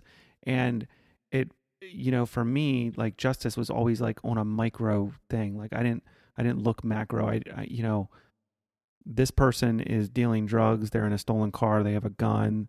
Uh, they, you know, doing whatever they're doing. Justice is in this moment. Mm-hmm. Like for me, I didn't look on a macro, like, well, why are they doing this? Well, most likely they're doing it because sin was committed against them.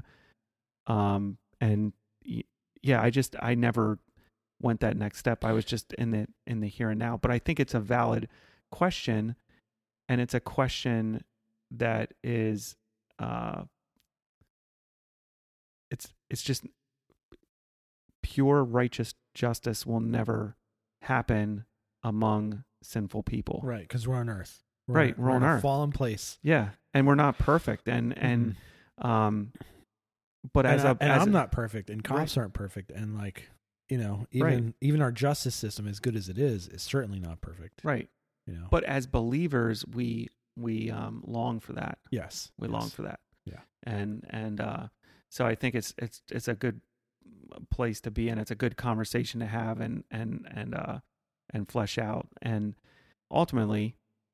People just need Christ. I yeah. mean, you're, yep. you you can grow up in terrible situations, and mo- and and if you don't have the Lord, uh, yeah, there's a high likelihood you're going to pass on, you know, that that generational sin, that that yeah. terrible, terrible sin committed against you. You're going to commit it against other people. Yeah, and I know people personally that came from.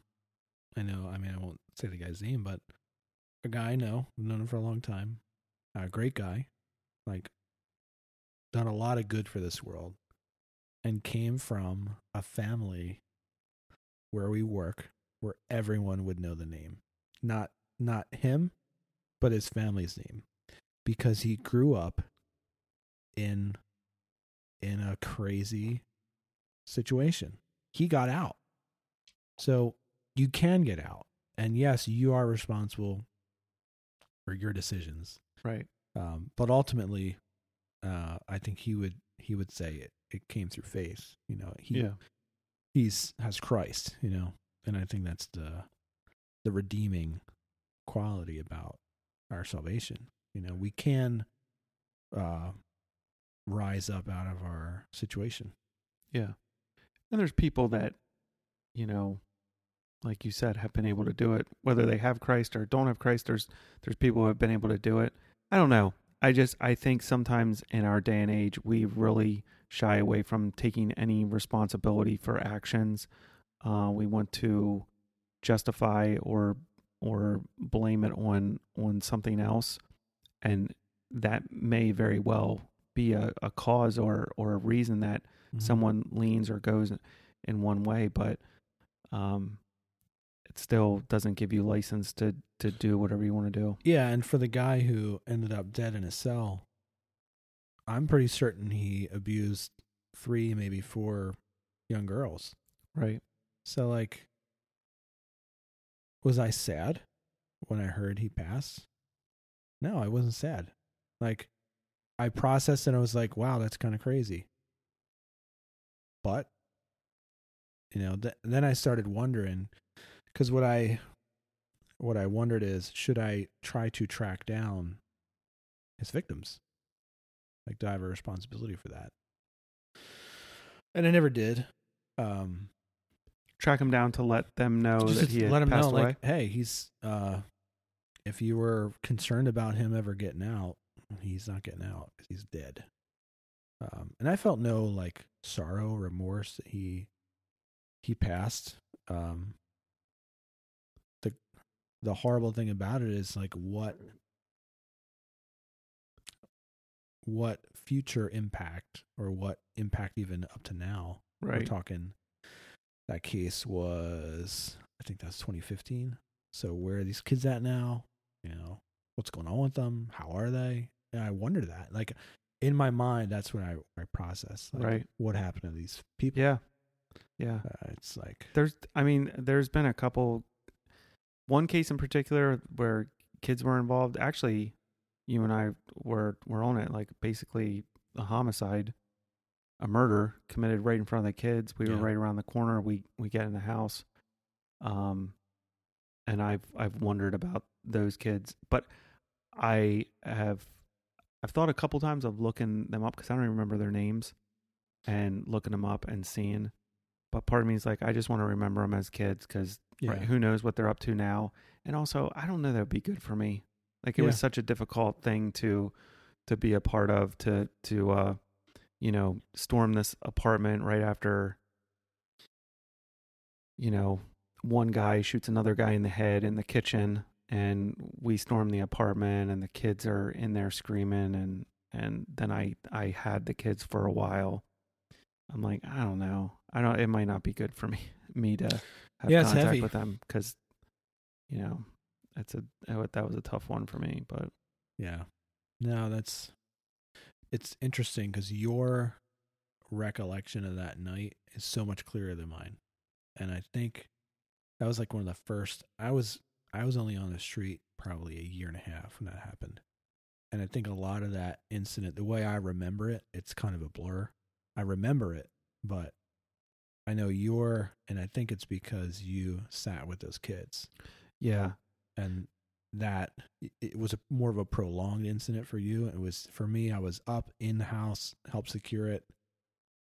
I don't know that I maybe got a witness or two's name. Like I wasn't heavily involved in it, but you were working the shift.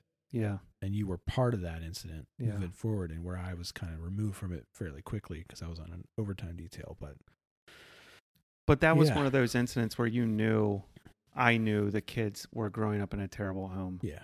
You know, like, um, you know, just to break it down a little, a little bit more, the, so you were working an overtime detail. I was working shift. We were at a local bar where we always had a lot of problems.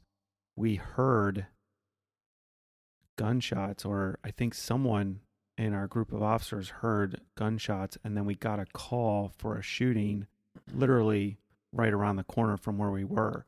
So we get up to this apartment, and I, I remember, remember running there. Yeah, we, we ran. It wasn't like hop in a car and drive. We no, ran. Yeah, we, we were right there, and, and uh, so we stack up outside the door, and then um, I don't think we had to kick the door. I think the door was open, so we were able to just gain access. And it was one of these apartments where you you walked in the front door and you immediately go upstairs mm-hmm. to to the apartment. So it was a second floor apartment, and um, at the top of the stairs was a woman who was saying who bas- who admitted she's like I shot him, I shot him. So we we take the stairs. Um, there, I think it was three kids. It was chaos in there. So we get up to the top of the stairs. Um, I take the woman. We had proned her out. I'm on top of her. You guys fan out into like the living room area, and then there's a kitchen. And the kitchen is guy who was shot in the head. He's he's dead. Like he was shot in the head. He's dead in the kitchen. Um, there's another dude in the living room, and I'm on. on top of the mom's back with my knee in the mom's back. And I, I mean, she just told us she shot him. We don't know where the gun is. So I had my gun like on her, like in her back, on her head. I don't, I don't remember where I had it exactly. Um, not buried. Like I didn't have it pressed against, but I was like, you know, I had my gun out. Yeah. I was covering her. And, and, uh, one of the little kids asked me not to shoot his mom. So I'll like, I always remember that, uh, which, is just always difficult to think about. And then after that we got the scene secured and everything, and it turns out the mom had not shot him. It was new boyfriend or ex-boyfriend. It was like a love triangle thing.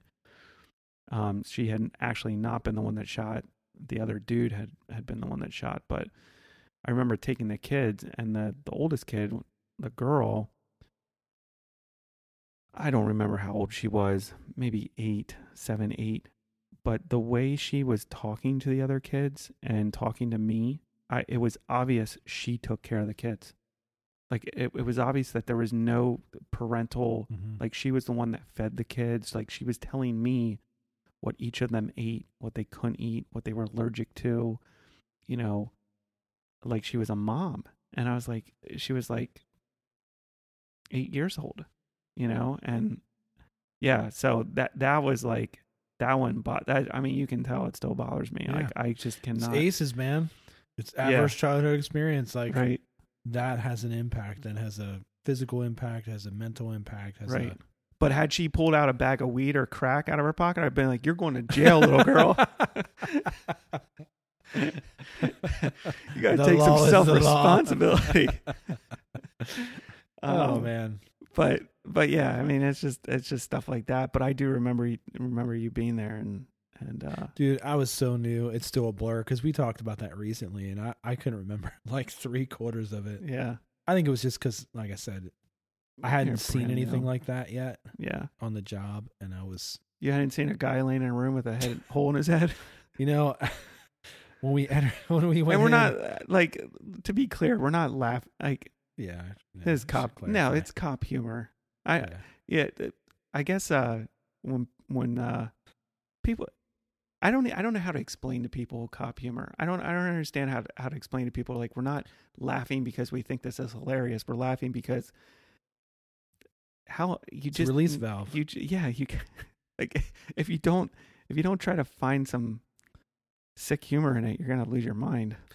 It's a release valve. It's any uh, pot that's on a boil has gotta let off some steam, right? And it's yeah, I don't know how else to put it other than that. But the, what I remember is I went left into the living room, and I never I don't even remember. I vaguely remember the guy laying in the kitchen.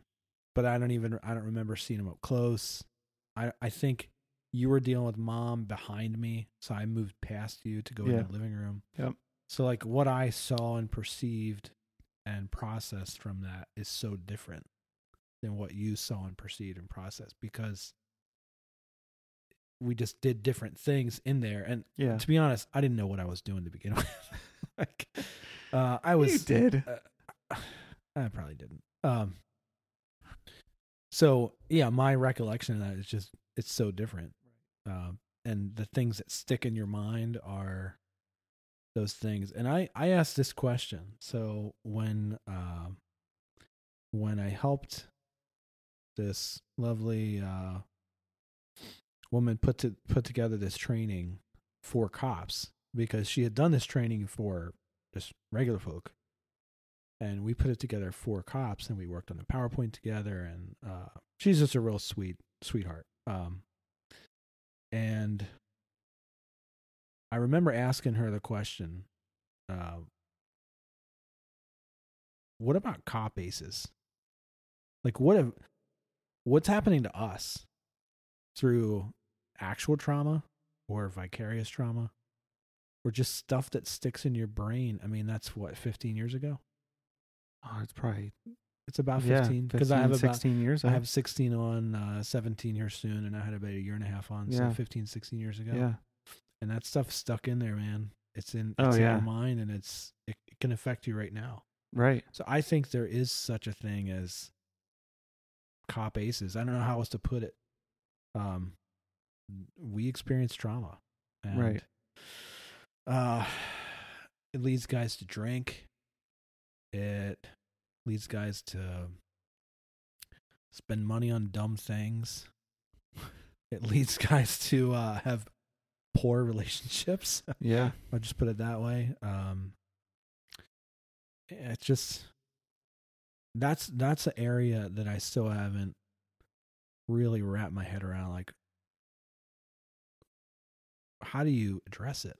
You know, I know like E A P, which is uh, basically counseling. It's a, it's an avenue for counseling services for cops and other first responder types. Right. Um, um, but that's kind of frowned up. It's not frowned upon. It's not utilized very often. Um, I know I have a very close family member who's been through uh, hard things and hard things that required intense, ongoing counseling.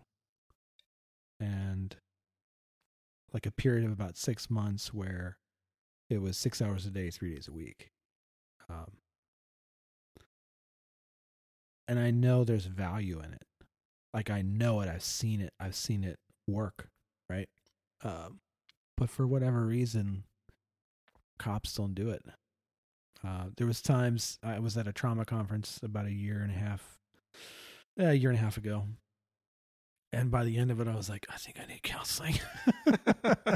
And I think we talked like not long after that. Yeah. And I considered it. And I, uh, because that conference, which was a trauma conference, brought up a bunch of vicarious trauma that I've experienced. And, you know, so that it's funny because our, our take or our, uh, our little bit different worldview on some of this, I think comes from that. I think it comes from me uh, just having a couple different conferences and training and looking at trauma differently and seeing how trauma, uh, I feel like I'm just saying trauma every other word, trauma affects people and has like long lasting effects, and it can change, like changes your physiology, changes like your heart, like physically. Um, it can lead to like heart disease later in life. Like it's, right. it's, a, it's, it's a deep thing. Uh, and I don't think we as cops deal with trauma very well. I've dealt with it through my faith and through a very strong relationship with my wife. Yeah. And I honestly don't, I've, all, I've sometimes wondered, how do guys do the job without a faith, like yeah. without a relationship with Christ? You, you, I'm sure you can attest this too. Some very dark times in my career where I, I, I didn't, I didn't feel hopeless. I didn't feel like I was without hope, but it was like really dark. And I don't even, I can't even like tell you why. I just, you know, just, just, uh, just was not in a good place. And, um, and I don't know, you know, my, my, my faith has just sustained me and maintained yeah. me mm-hmm. for, you know, my whole career. And then having, you know, my wife, Lauren, I don't, I don't know if, if I, you know, I was on the job ten years before I met her. I don't know what would have happened if I would have done another ten, uh, without her. I don't, I, you know, definitely a gift from God, but yeah, no, we don't, we don't do a good job with it. A lot of guys don't, don't talk about it at all. Um, with anybody, you have to talk about it. You, that's part of it, is you have to get it out. Like if you don't unload it, mm-hmm. um, it'll just, it'll just eat you alive. Yeah. I learned about a term, uh, from that family member. Um, and actually I'll just put it out there. She's super open about it, and, and, uh, there's no like stigma or shame in it. Um, Kendra and I have walked through this intense, uh, road of going through things that require uh, intensive counseling. Um, and so it's something in that world, it's called processing. And processing is when you're in processing, you're you're basically you're you're allowed to speak, and you you talk through you talk through your whatever your struggle is. Um, and oddly, I think this is like a form of it. Um, you're not a counselor. Um, and Are I, you sure? And I haven't uh, paid you to be here. I'm not paying you by the hour for this. Um, but this is processing in my, in my eyes. And I think it's healthy. I think it's good. Yeah. Cause cops don't like to talk, and cops feel this, uh, or don't like to talk publicly cause they think right. they're going to get jammed up, or they think, oh, you know, and there's no free speech or whatever. And look, I'm just a guy talking about what I've experienced, you know? Right. Yeah. And, and, uh, yeah, the trick is, you know, when I talk to officers to just to have them feel like they're talking to me, mm-hmm.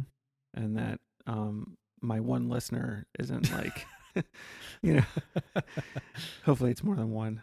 So anyways, yeah, it, it, we don't, we don't do it. We don't do it well in general. Um, I mean, I didn't, I didn't go talk to someone until two thousand nineteen.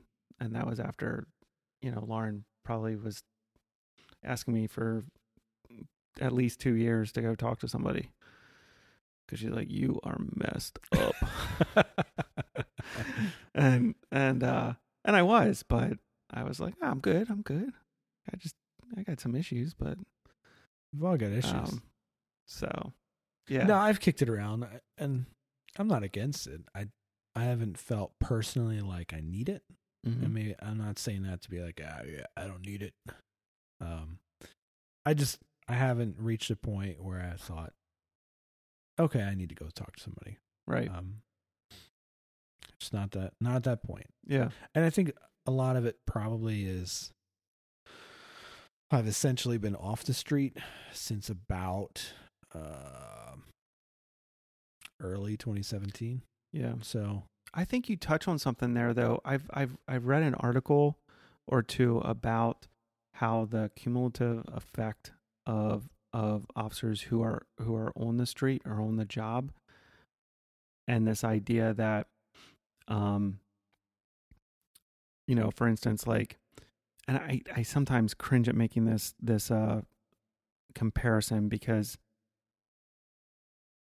every, you know, our, our men and women in the military are the ones who have been in combat, have experienced things that are far and above and beyond what uh, many people in law enforcement experienced. Mm-hmm. But, you know, those in the com- in combat are there for, you know, six, eight, twelve, eighteen months, whatever, and then usually get a, a break.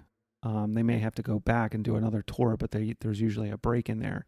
And I was, I've been read, I've, I've read a couple articles now where it talks about how there's never a break for a patrol officer. So a patrol officer will basically, yeah, they get, they get a break, they go home, but between, um, sleep deprivation from the amount of court they're going to, overtime they're working, um, and then their regular patrol shifts, they're, they, they are never fully recovering. So they're just, and they do this for, you know, if you have a guy that's mainly on patrol for ten, fifteen, twenty years, um, the grind of that, and just the cumulative effect of that uh, is they're finding um, has it's science, by the way, at least that's what this article said, um, that that that can have a more detrimental effect than someone in the military who is in combat for, you know, a year or eighteen months. Yeah, uh, because there's an end and there's a long break. Um, even if they get redeployed, there's a long break before they get back and redeployed. But the issue is there, there's not enough. How do you create a rotation? You, you almost need to create a rotation then within your departments to pull, pull guys off the street after, you know, whatever you want to, like two, uh, one year time frame, two year time frame, whatever it is, pull them off and, and cycle them through some, something else in the department where they're not so on the front lines. Cause those guys on the front lines, especially in urban environments, I mean, when I worked, you know, in the, the city I worked in, like nothing compared to like Philadelphia or sure. L A or New York or anything like that. But any, any officer working in any type of urban environment, I don't think a lot of people have any concept of what's really going on in those, in those, um, some of those communities that these officers are working in. Mm-hmm. Um, so yeah, I don't know. Yeah, and then you, the whole ass when you're in patrol, um, you never really turn it off. Like, mm-mm. And even now, um, I I'll notice when I turn off the main road headed home, if somebody's been behind me for a little longer than I like, and then they follow me, like I'm I'm on it, I'm watching, um, and I have a couple turnoffs that I before I get to where I'm headed, right? That I can deviate and and see if they follow me again. And I have a plan for all that, but right. um, even now, after being off the street for a while, there is still that uh, that vigilance. But when you're in patrol, and every day you're grinding, and uh, you you go to the store, and you know your head's on a swivel. Like, this may shock you. Um, I'm finally at the point where I don't always have a gun on me if I go to the grocery store. What? I know, it's crazy, right? But here's the thing. That I just that's a such a lieutenant thing right there. uh, that's funny. Um, I think it's because I've I've been away from the street as long as I have. And I think I have lost some of the hypervigilance. It's not that I'm not aware. I still watch. I still pay attention. I'm just not always armed. And maybe that's crazy, but I think, and I wanted to, I wanted to hit on this. Um, I think some of what we've seen in law enforcement, mistakes that were made. Let's just, yeah, okay. We can we can agree that if you look at the last couple of years, there's certainly some incidents where mistakes were made. And I'm not going to get into it because I don't want to get into the politics of it and all that stuff. But here's the point I'm going to make. When I see those, some of those incidents, um, I see terrified officers making fear-based decisions. And I felt for a long time that we have developed a training mentality in law enforcement that is a sometimes a fear-based training mindset. And there's a balance. There is a balance. But I think some of what I've seen, outside looking in, I see body cam and whatever. And I'm like, that cop made that decision because they're terrified and they don't know what else to do. Um, and I, I think I've tried to just not be afraid, like not be so fearful. You know what I mean? Right. I think I disagree with you to a certain extent. Yeah. Um, I think I that knew, I knew you would. um, I think that I think it could be, I think it's a training issue, mm-hmm. but I think it's because uh, the, the, there's just not the ability to yes. train enough. So peop, so, so guys and gals on the job aren't confident in their abilities. Yes. one hundred percent. Um, cause there's been times in my career where, I, or in my past career, um, where I, I wasn't confident in my abilities, and it came down to lack of training. Mm-hmm. And, um, so again, I will get a little political. The the progressive push to take police away and defund the police and yeah, just take away from them, take money away from them, and, and take people away from them makes it even harder yes. because policing is a twenty-four seven job. So you mm-hmm. always need people to do it.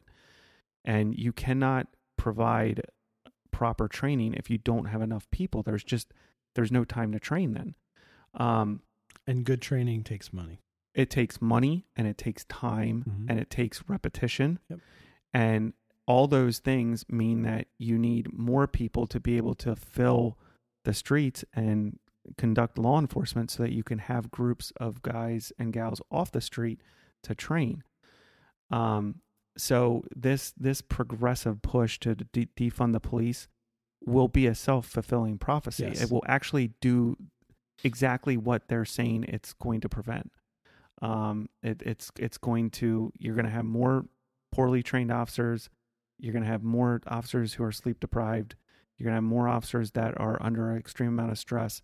And then, um, uh, yeah, it's, it's going to do exactly what you are claiming it's not going to do. Mm-hmm. Um, so I will say that about the training. I'll also say that, um, if you train and you get your, your people proficient and confident in their abilities, then you eliminate that fear to a certain extent.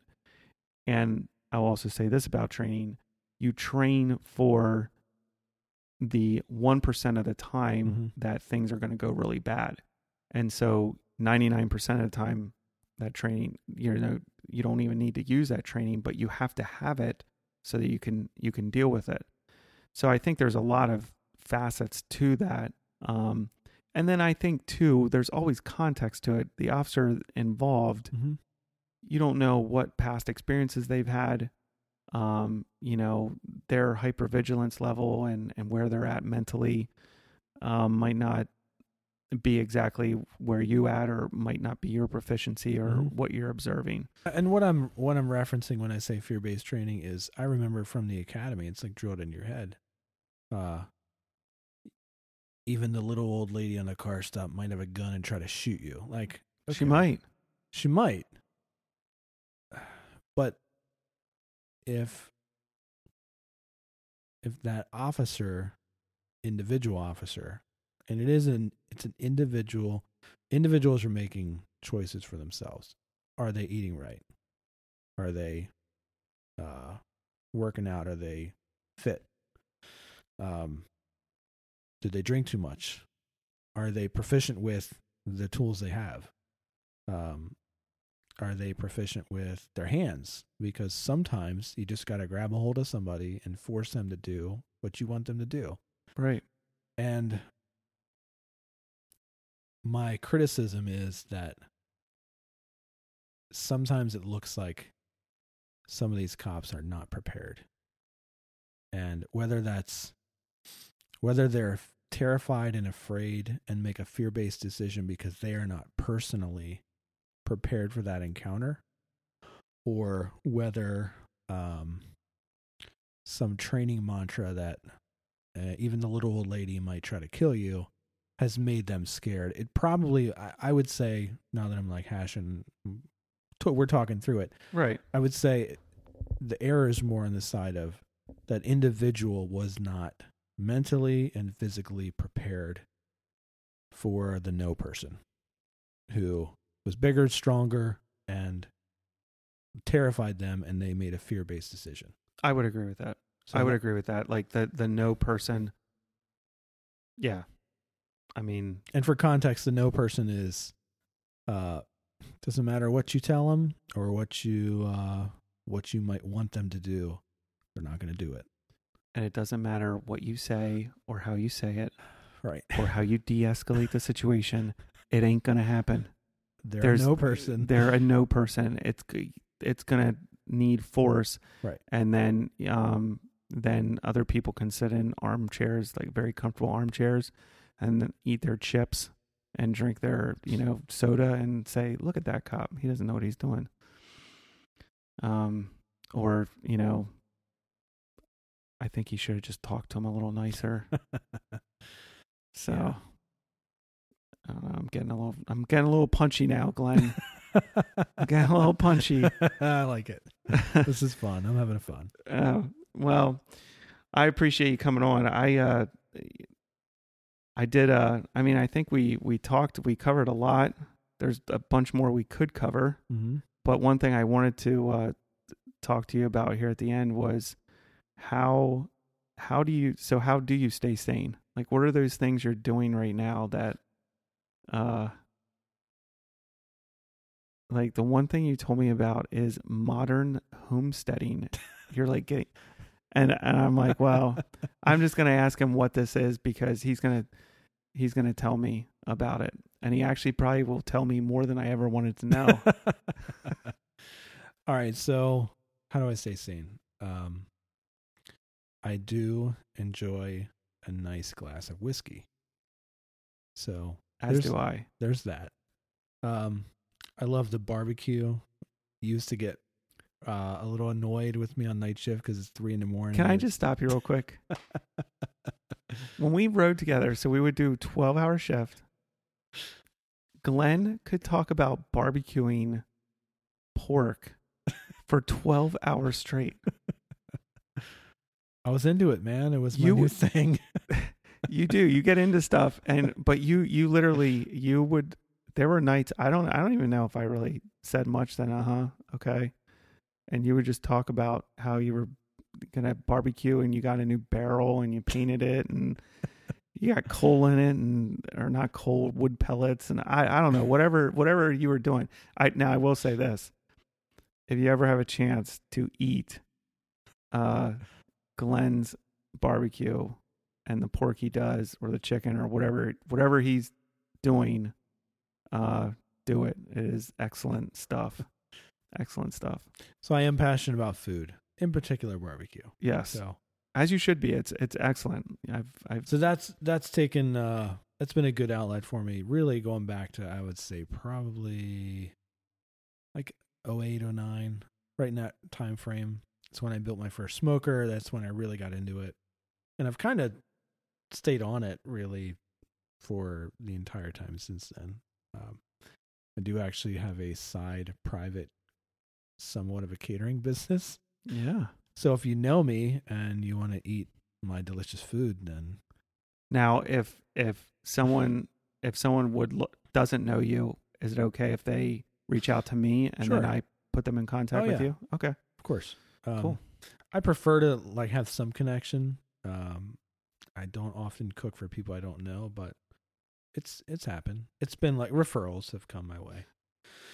So from time to time, I do a little bit of that on the side.